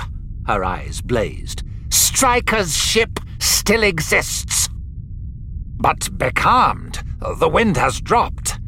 His voice was ingratiating, and it seemed to carry hope, for its effect on Wrack was immediate. With great effort, she relaxed and lifted her head. The poisonous twist of her lips was replaced by a smile. Then I must make do with victory, she said triumphantly. Turlough was nonplussed. How can you win if there's no wind? He stuttered. She looked at him with gloating power. My sails can catch the lightest whisper of a breeze. The race is ours, and the prize. Striker was beside himself. Bosun! Bosun! he shouted down the speaking tube. The helmsman cringed slightly as the captain flung away from it in fury and strode towards him. But as he reached the man at the wheel, he turned again and started to pace backwards and forwards, glaring round the empty room. Where is everyone? he ground out. Victory is in sight, and we idle here, sails hanging limp. The first mate hurried through the door, and he rounded on him explosively. Get the men aloft, Mr. Marriner, and crack on! Marriner did not move. The doctor and Tegan came slowly in and stood beside him. I said, crack on, Mr. Mate, Striker repeated with quiet fury. There's no point, Marriner said despairingly. We just don't have the sail, Captain. Striker paced again, this time to look through one of the ports. Wrack's pulling away from us? There was frustration and controlled rage in his voice. She's going to win! Marriner's head sank, and the life seemed to go out of his face. We're beaten. The words died away like an echo, and he stood frozen and immobile again, as he had when Tegan first saw him. Striker, too, seemed to gaze with empty, fixed eyes that saw nothing, not even the ring of harbour lights ahead. Beaten? The word jarred the silence. Not quite. The doctor's voice was urgent and full of purpose, and as he stepped forward authoritatively, the two Eternals responded, almost as though he had breathed life into them. Don't forget Turlough's over there, he said encouragingly. Tegan could hardly believe she had heard correctly. Turlough? she repeated contemptuously. Him? How could the doctor not realize what Turlough was like, she thought? It was pathetic. Turlough was about the last person you could rely on. He was cowardly, selfish, greedy. I trust him. The doctor's quiet voice broke into her mental catalogue of Turlough's faults. He'll stop her. And then he became brisk and practical again. He may need a hand, though. And turning to Striker and Marriner, he went on firmly, I shall require my TARDIS. The Eternals looked at each other.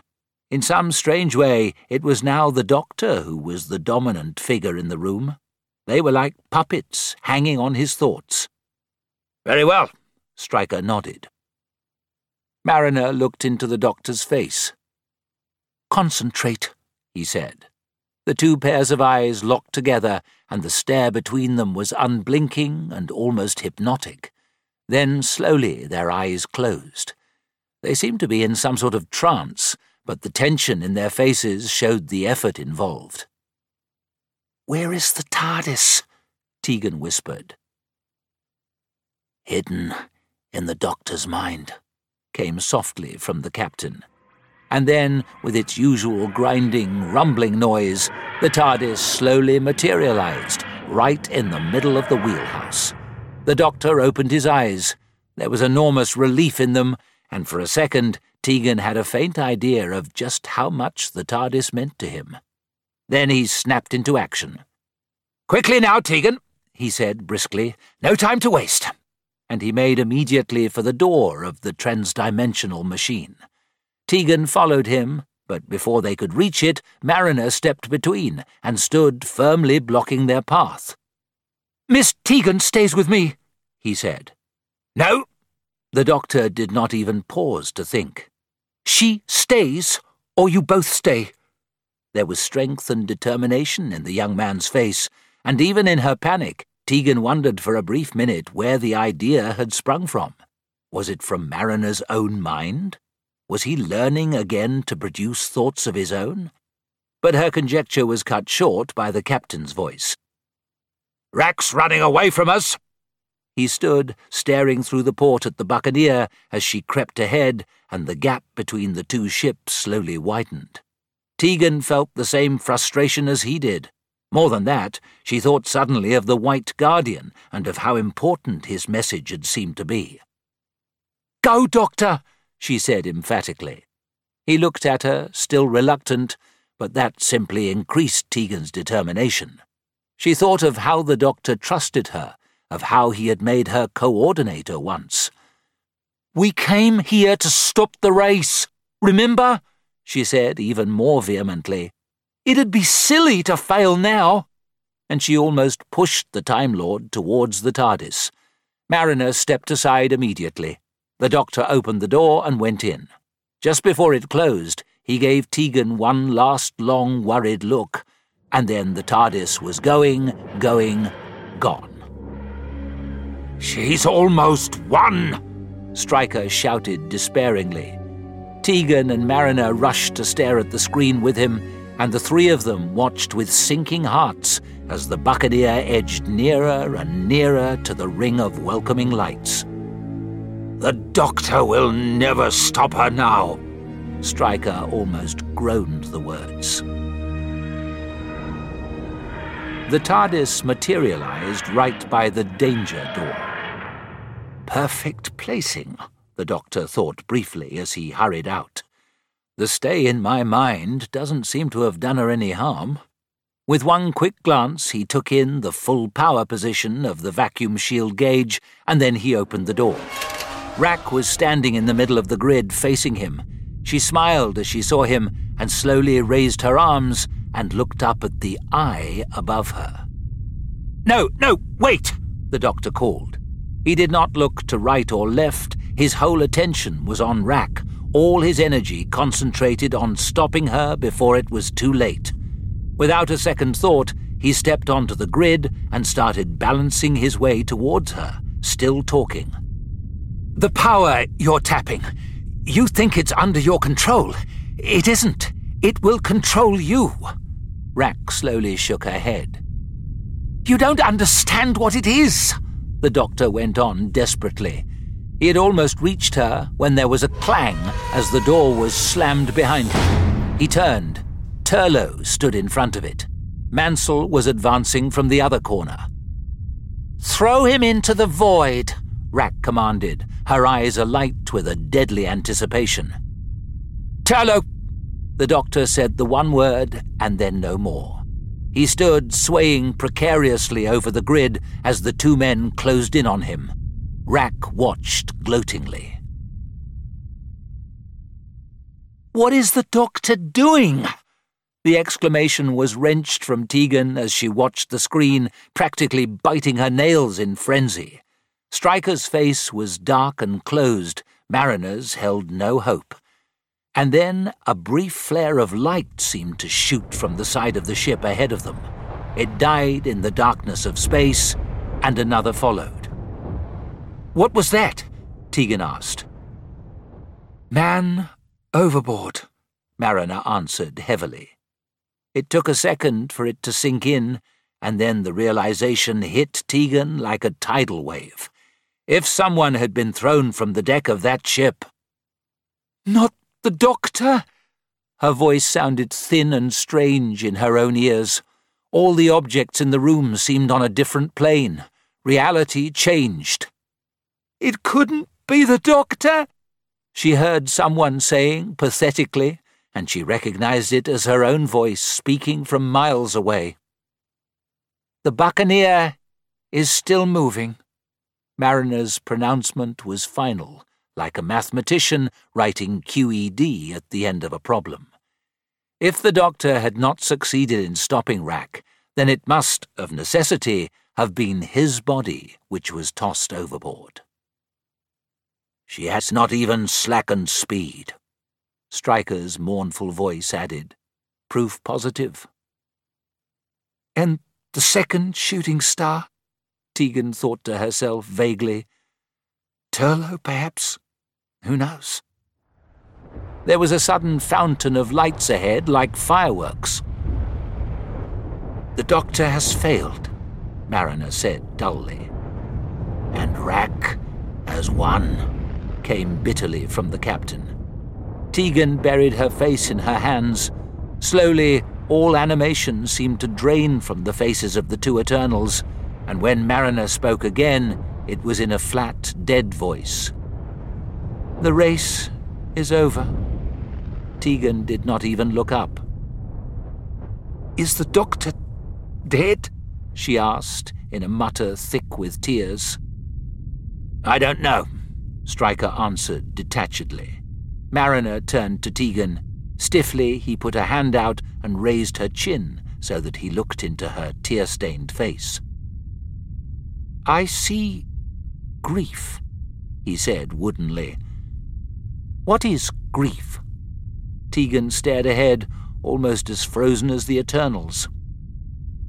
Come, we must cross to Wrack's ship, she heard Striker's dead voice saying. Why? she sobbed, and she hardly heard the answer as it died away on Striker's lips. Wrack has won.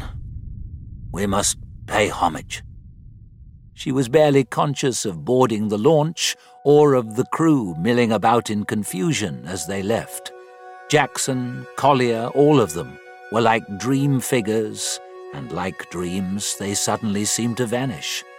as indeed they did, return to their own times. The same thing happened aboard the Buccaneer.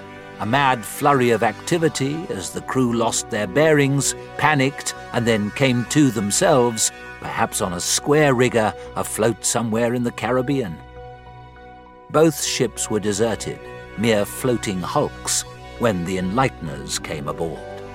In the center of Wrack's empty stateroom, a figure slowly materialized, robed and cowled. As it shimmered in the air, it seemed to be two figures identical. They separated, and one of them, with cupped hands, moved to the table. Something was placed there, and when the hands were removed, a small glass dome remained on the wooden boards. It was filled with bright light, so bright, indeed, that both figures were forced to shade their eyes. Then, slowly, the brilliance died. Let the victors receive their prize, said the voice of the White Guardian. One of the Enlighteners pushed back his cowl, and then the other. The two Guardians stood there, of light and of darkness. You will never destroy the light, the White Guardian said calmly. The Black Guardian smiled. Others shall do it for me. Destroy the light, and you destroy yourself. The White Guardian went on as though it was an age old argument between them. Dark cannot exist without knowledge of light.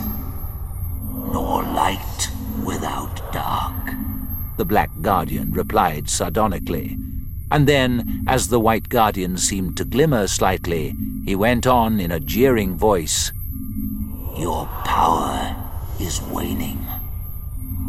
Others shall recharge it for me. The White Guardian mimicked him. The Black Guardian laughed. These creatures know neither good nor evil, he said easily. Enlightenment will give them power. They will invade time itself. Chaos will come again. The universe will dissolve. The prospect seemed to please him. And then he suddenly called out in a loud voice Where is the captain of this ship? Where is the captain to receive the prize? The voice that answered made his reverberating tones seem rather overdramatic. It was normal and reasonable. I'm afraid the captain can't be with us, it said, and into the room walked the doctor. She met with a rather unfortunate accident, he said regretfully. She fell overboard. So did the first mate, thanks to the assistance of my friend here. Turlough came to stand beside him. Although I wasn't sure for a minute which of us you were going to push, he said softly to the boy. Neither was I, was the enigmatic reply. The doctor looked again at the two guardians. What I meant to say was, with assistance from my friend here, I brought the ship into harbour. You lie! The Black Guardian roared. Oh, no. The doctor's voice was still gentle and reasonable, I leave lies and deception to you. And he stared back at the menacing figure. The White Guardian glowed slightly more brightly. It seems enlightenment is yours, Doctor. The Time Lord gave him a searching look, then shook his head almost sadly. I'm not ready for it, came the modest reply. The White Guardian glowed more brightly still, and he looked triumphantly in the Black Guardian's direction. I don't think anyone is, the doctor went on with regret. Especially Eternals. The stateroom doors were flung open almost before he had finished speaking, and Striker and Marriner stood there, a small figure between them. It darted forward to throw its arms round the doctor in a surprising hug. You're alive! Tegan almost sobbed with delight. The doctor appeared slightly embarrassed by this excess of emotion. Shouldn't I be? he asked casually. But the White Guardian had raised his arms in a dismissing gesture. The ephemeral crews have been returned to their own times. Let the Eternals now return from whence they came. There was such power in the voice that nobody demurred, except for Marriner. He stepped forward with desperation in his eyes. No, he said. I want to stay. Back, said the White Guardian. Back to your echoing spaces where your existence is endless and meaningless. Back to the vastness of eternity. Marriner looked at Tegan with pleading in his eyes. Help me, he begged. Tegan was confused and terrified. She still did not quite understand what was happening. I can't, she answered. But Marriner did not give up easily. I need you! I need you! He called, stretching out his arms to her. I need you! Need you! The calls slowly died away into echoes as he and his captain faded from view. The last glimmer of them was of Marriner's hand stretched out towards her. There was nothing we could do, the doctor said quietly. Then the White Guardian spoke. You were right, Doctor, in judging no one fit to claim all enlightenment. His voice suddenly became much more businesslike. In fact, he sounded rather like the chairman of a large company. I can, however, allocate a share, he said, and looked at Turlough. To you. Turlough gaped. Me? His voice was bewildered. The White Guardian surveyed him, assessing him. You assisted in bringing the ship to harbor, he announced, and he slowly raised the cover of the glass dome. The light that blazed out was positively blinding, and everyone involuntarily shaded their eyes. Then, slowly, as the glare subsided, they could see what lay there. It was a huge diamond, every facet winking with rainbow colors. Turlough stepped forward and looked at it covetously, and there was wonder in his voice. That size! It'd buy a galaxy! He shot the White Guardian a look of naked greed. You mean I can have that? he asked. Yes, was the solemn reply. But just as he was reaching out a hand, the Black Guardian spoke. Although, I think I should point out that in view of the agreement we have, I could claim it. This whole thing has become more like a boardroom meeting than ever, Tegan thought hysterically. But the Black Guardian was going on. Unless, of course, you wish to surrender something else in its place. He looked at the doctor. So did Turlough. He still had not quite got the point, and the doctor gave him no help, simply stared impassively ahead. The doctor is in debt to you for his life, the Black Guardian continued suavely. And as though addressing a major shareholder, he leaned towards Turlough and said persuasively, Give me the doctor, and you shall have the diamond. You may have the TARDIS as well. Anything you wish. And he waved his hand in an all encompassing gesture. Turlough began to imagine what he would do with a gem that size. He could buy anything he wanted. People would listen to him. They would look at him admiringly. They would crawl to him. Nobody would ever bully him again. He would have power. Consider, Turlough. The White Guardian's voice broke in on his thoughts. Which will you give up? This diamond or the doctor? The choice is yours. He moved the dome towards Turlough. Nobody would push him around. Nobody would frighten him. He would show them. He was as good as any of them. Turlough had decided. He glanced at the doctor to see how he was going to take it. The doctor was simply looking gravely into the middle distance, with that infuriatingly kind expression. Turlough would have liked to kick it in. He hated the doctor. and then an awful realization struck him. He had to hate the doctor. He had to make himself. He had known that all along. Otherwise, he would never be able to do it. And then what would happen to him? He must not weaken. He must think of himself, look after himself. Nobody else would. This was his moment. And then he looked at the doctor again, and the truth was unavoidable. He liked the doctor. He admired him, and he would have died rather than go through with it. Here, take it! Turlough burst out, and he gave the dome and diamond a great shove across the table.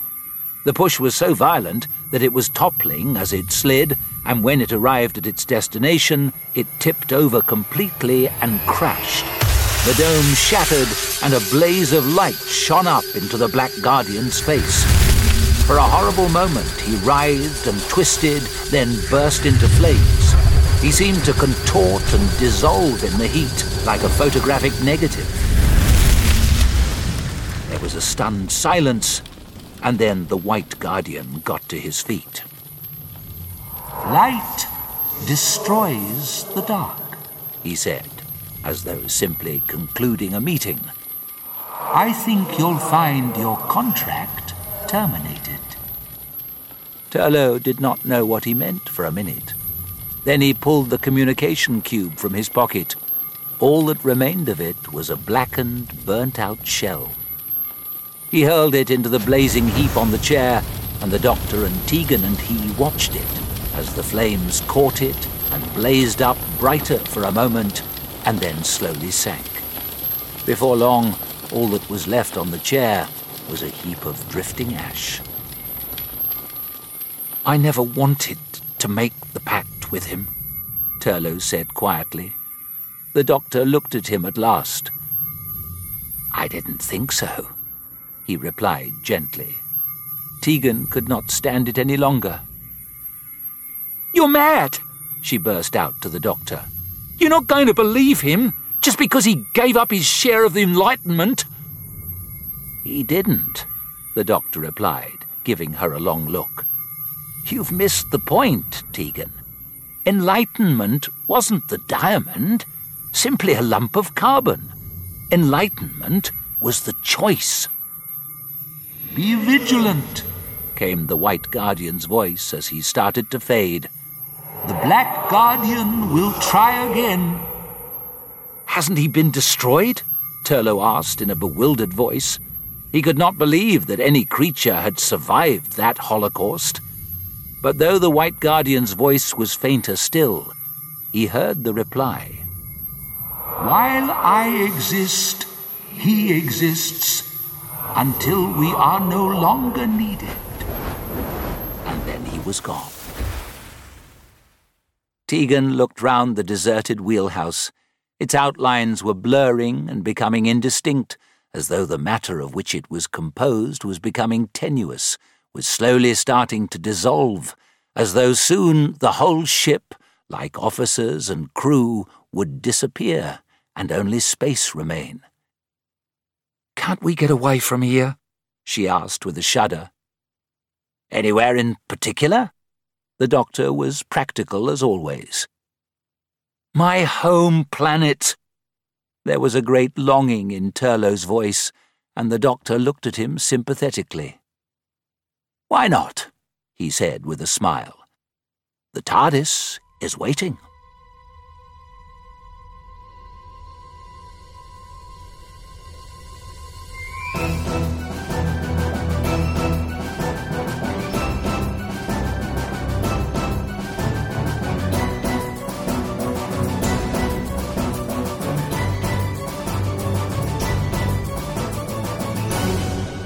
Doctor Who Enlightenment was written by Barbara Clegg and read by Stephen Pacey. The reading was produced by Neil Gardner with sound design by Simon Power. The executive producer was Michael Stevens. Doctor Who Enlightenment is published by BBC Audio.